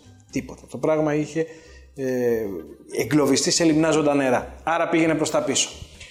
Εκεί λοιπόν η Ευρωλίγκα ήταν όχι απλά επαναστατική, το πήγε πολύ μπροστά. Την ίδια στιγμή δεν κατάφερε και δεν θα καταφέρει με τη λογική που έχει. Δυστυχώς αυτό προβλέπω. Να ξεφύγει από αυτά τα οποία είναι πάρα πολύ σημαντικά, τα οποία λέει ο φίλος ή οι φίλοι μας. Δεν υπάρχει τρόπος να γίνει σαλαρικά. Και δεν είναι μόνο ότι έχουμε να κάνουμε με δέκα πόσες χώρες οι οποίες έχουν διαφορετικό σύστημα φορολόγησης, όλα. Να μιλάμε ανοιχτά. Η Ευρωλίγκα είναι τρεις διαφορετικές ταχύτητες, τρεις διαφορετικές νοοτροπίες. Όπως είναι η Ευρώπη. Ακόμα χειρότερο, καλά το λες. Είναι ακόμα χειρότερο. Είναι το ανατολικό τόξο που ξοδεύουμε και δεν μας ενδιαφέρει πώς θα τα πάρουμε πίσω, γιατί χρηματοδοτούν ορισμένες από τις μεγαλύτερες εταιρείες του πλανήτη. Έτσι, μόνο, η, μόνο η Νορνίκελ που χρηματοδοτεί, που είναι μία από τις εταιρείες, φτάνει. Το δέκα τοις εκατό της Νορνίκελ πουλήθηκε για οκτακόσια πενήντα εκατομμύρια σε ένα αρμπιτρίσιο στο Λονδίνο πριν από τρία χρόνια. Οι Τούρκοι παραπλήσια κατάσταση, παρότι φαίνεται τώρα έχει τα οικονομικά, αλλά αυτό είναι μια εξαίρεση στον κανόνα. Αυτοί ξοδεύουν και τους ενδιαφέρουν πόσα θα, πάρει, πόσα θα πάρουν πίσω. Μετά είναι οι κεντρικοευρωπαίοι με τη Μακάμπι που έχουν ίδιο μυαλό, έσοδα-έξοδα. Η Μακάμπι όμως είναι κράτος εν κράτη και δεν το λέω μειωτικά. Η Μακάμπι τεράστιο μέγεθος. Αλλά είναι τόσο μεγάλη που θα σηκώσει το χέρι ο Μισράχη, ο Φέντερμαν και πεις στην κυβέρνηση όπως έγινε τώρα. Είδατε τι έγινε με τα, με τα μέτρα. Είχανε καραντίνα, δεν έβγαινε κανείς. Την έσπασε η Μακάμπι. Παίξανε πριν από λίγο καιρό. Γιατί το είπε η Μακάμπι. Μέχρι ενός σημείου δεν καταργούν τη λογική όπως στην Ελλάδα. Πετάει γάιδρος, πετάει. Οι κανόνες οι βασικοί στο Ισραήλ θα τηρηθούν. Είναι τετράγωνο το μυαλό τους. Αλλά ορισμένα πράγματα μέχρι ενός σημείου θα γίνουν γιατί είναι η Μακάμπι. Και η τρίτη ταχύτητα είναι. Θα τους βάλω μαζί παρότι δεν είναι. Γιατί είναι άλλη εφετηρία. Έλληνες, Ισπανοί. Οι μεν Έλληνες ξοδεύουν λεφτά που δεν θα πάρουν πίσω γιατί έχουν οι πρόεδροι, ας πούμε, τη λογική, την τρέλα κτλ. Οι Ισπανοί πάλι θα ξοδέψουν λεφτά που δεν τους ενδιαφέρει για άλλο λόγο όμως. Γιατί όταν έλειπε και η Μπαρτσελόνα κάνουν γκρος κάθε χρόνο δύο δις, αν θα βάλουν σαράντα εκατομμύρια στο ποδόσφαιρο, στο μπάσκετ, συγγνώμη, αυτό τώρα είναι ένα συμβόλαιο του ποδοσφαίρου. Mm. Δεν έγινε και τίποτα. Γιατί εκεί δεν είναι ξεχωριστά τμήματα, είναι σύλλογος. Ακριβώς. Άρα τα, από τα δύο δις της Μπαρτσελόνα θα πληρώσεις φόρους κτλ. Και, και κάποια στιγμή σου μείνει ένα τερατώδες ποσό από το οποίο θα πάνε σαράντα εκατομμύρια στο μπάσκετ. Σαν να βγάλω εγώ δύο ευρώ από την τσέπη μου. Εμείς θέλαμε να δείχνουμε ότι έχουμε αυτή τη λογική, ενώ δεν μπορούσαμε από ένα σημείο και μετά να την υποστηρίξουμε. Και αυτό είναι το μεγαλύτερο λάθος που έχουν κάνει. Mm-hmm. Λάθος. Αν μου πεις, πρέπει να αλλάξεις θεμελιωδώς τη λογική της ελληνικής κοινωνίας. Να αποδεχτούν ότι δεν γίνεται μονίμως να ξοδεύει σαράντα και ο προεδράρας να είναι ο γνωστός Βαλκάνιος μεγαλοτσιβλικάς που δεν έχει σημασία πόσα ξοδεύει, γιατί εμείς θέλουμε προεδρά να το δοξάζουμε και όταν θα τελειώσει τα λεφτά θα φέρουμε τον επόμενο. Πρέπει όμως, εδώ είναι, έχουν το πάτημα. Αν έχεις ισοδέψει, τι είπαμε πριν, τρεις περιουσίες οι Γιαννακόπουλοι και δύο οι Αγγελόπουλοι. Αν έχεις δώσει, όταν έχεις δώσει τόσα λεφτά, κάποια στιγμή πρέπει να αρχίσεις να τους αλλάζεις και τη λογική. Να καλλιεργήσεις και να εκπαιδεύσεις τον κόσμο ότι δεν γίνεται μονίμως να ζητάτε να ξοδεύσουμε πέντε παραπάνω από αυτά τα οποία παίρνουμε, γιατί αυτό οδηγεί νομοτελειακά στην καταστροφή. Αυτό δεν το έχουμε κάνει. Ωραία, και τελευταία, τελευταία ερώτηση. Άμα θες να την πούμε, πιστεύει ότι οι προπονητές στο μέλλον θα γίνονται όλο και περισσότερο data scientists? Έτσι όπως εξελίσσεται το παιχνίδι με την τόσο ενδελεχή ανάλυση δεδομένων, ρωτάει ο Νίκος. Ναι, την ίδια στιγμή που θα γίνεται ακόμα περισσότερο το πράγμα data scientist, θα έχεις όμως και μια, ένα, ένα παράλληλο δρόμο. Ο φίλος προφανώς το λέει με αφορμή τη νέα γενιά, Nick Nurse, Stevens, ο άλλος της Utah, ο οποίος βέβαια είναι λίγο διαφορετικός, έτσι, θυμίζει και λίγο τους παλιούς, αγριεύει και καμιά φορά, ο Snyder. Αυτοί όλοι είναι nerds, γκουρού της τεχνολογίας κτλ. κτλ. Την ίδια στιγμή όμως που ισχύει αυτό, δείτε σχεδόν όλον τη διαδρομή. Ο Σπαλιστρά δεν την έχει. Όλοι έχουν κάνει αγροτικό στην Ευρώπη. Mm. Όλοι έχουν προπονήσει κάτω από τελείως διαφορετικές συνθήκες σε σχέση με το N B A. Όλοι έχουν αποτύχει και έχουν ένα βιογραφικό υπερπλήρες, έχοντας εικόνες και παραστάσεις και έχοντας διαχειριστεί δεδομένα σε εκατό διαφορετικές συνθήκες σε σχέση με το N B A. Άρα την ίδια στιγμή λοιπόν που ισχύει αυτό που λέει ο φίλος εκατό τοις εκατό, η νέα αυτή γενιά, και είναι κι άλλοι, δεν είναι μόνο αυτή. Τον Έρς τον αναφέραμε, ναι, ναι. νομίζω τον αναφέραμε. Είναι έξι εφτά. Είναι αυτό που λένε, τα έχω δει, τα έχω κάνει όλα, έχω προπονήσει στην Αγγλία, έχω προπονήσει στην Ουκρανία, έχω προπονήσει όπου παίζεται μπάσκετ και την ίδια στιγμή ενώ τα έχω δει και τα έχω κάνει όλα, ανοίγω και το λάπτοπ και είμαι σαν τους nerd που λέγαμε πριν, που έχω όλο το μπάσκετ με το πάτημα ενός κουμπιού. Τη δεύτερη διάσταση όμως δεν πρέπει να την ξεχνάμε. Mm-hmm. Δεν είναι μόνο το κομπιούτερ. Ανθρώπινος παράγοντας. Ακριβώς. Εδώ είμαι λοιπόν. Εγώ πέρασα ωραία.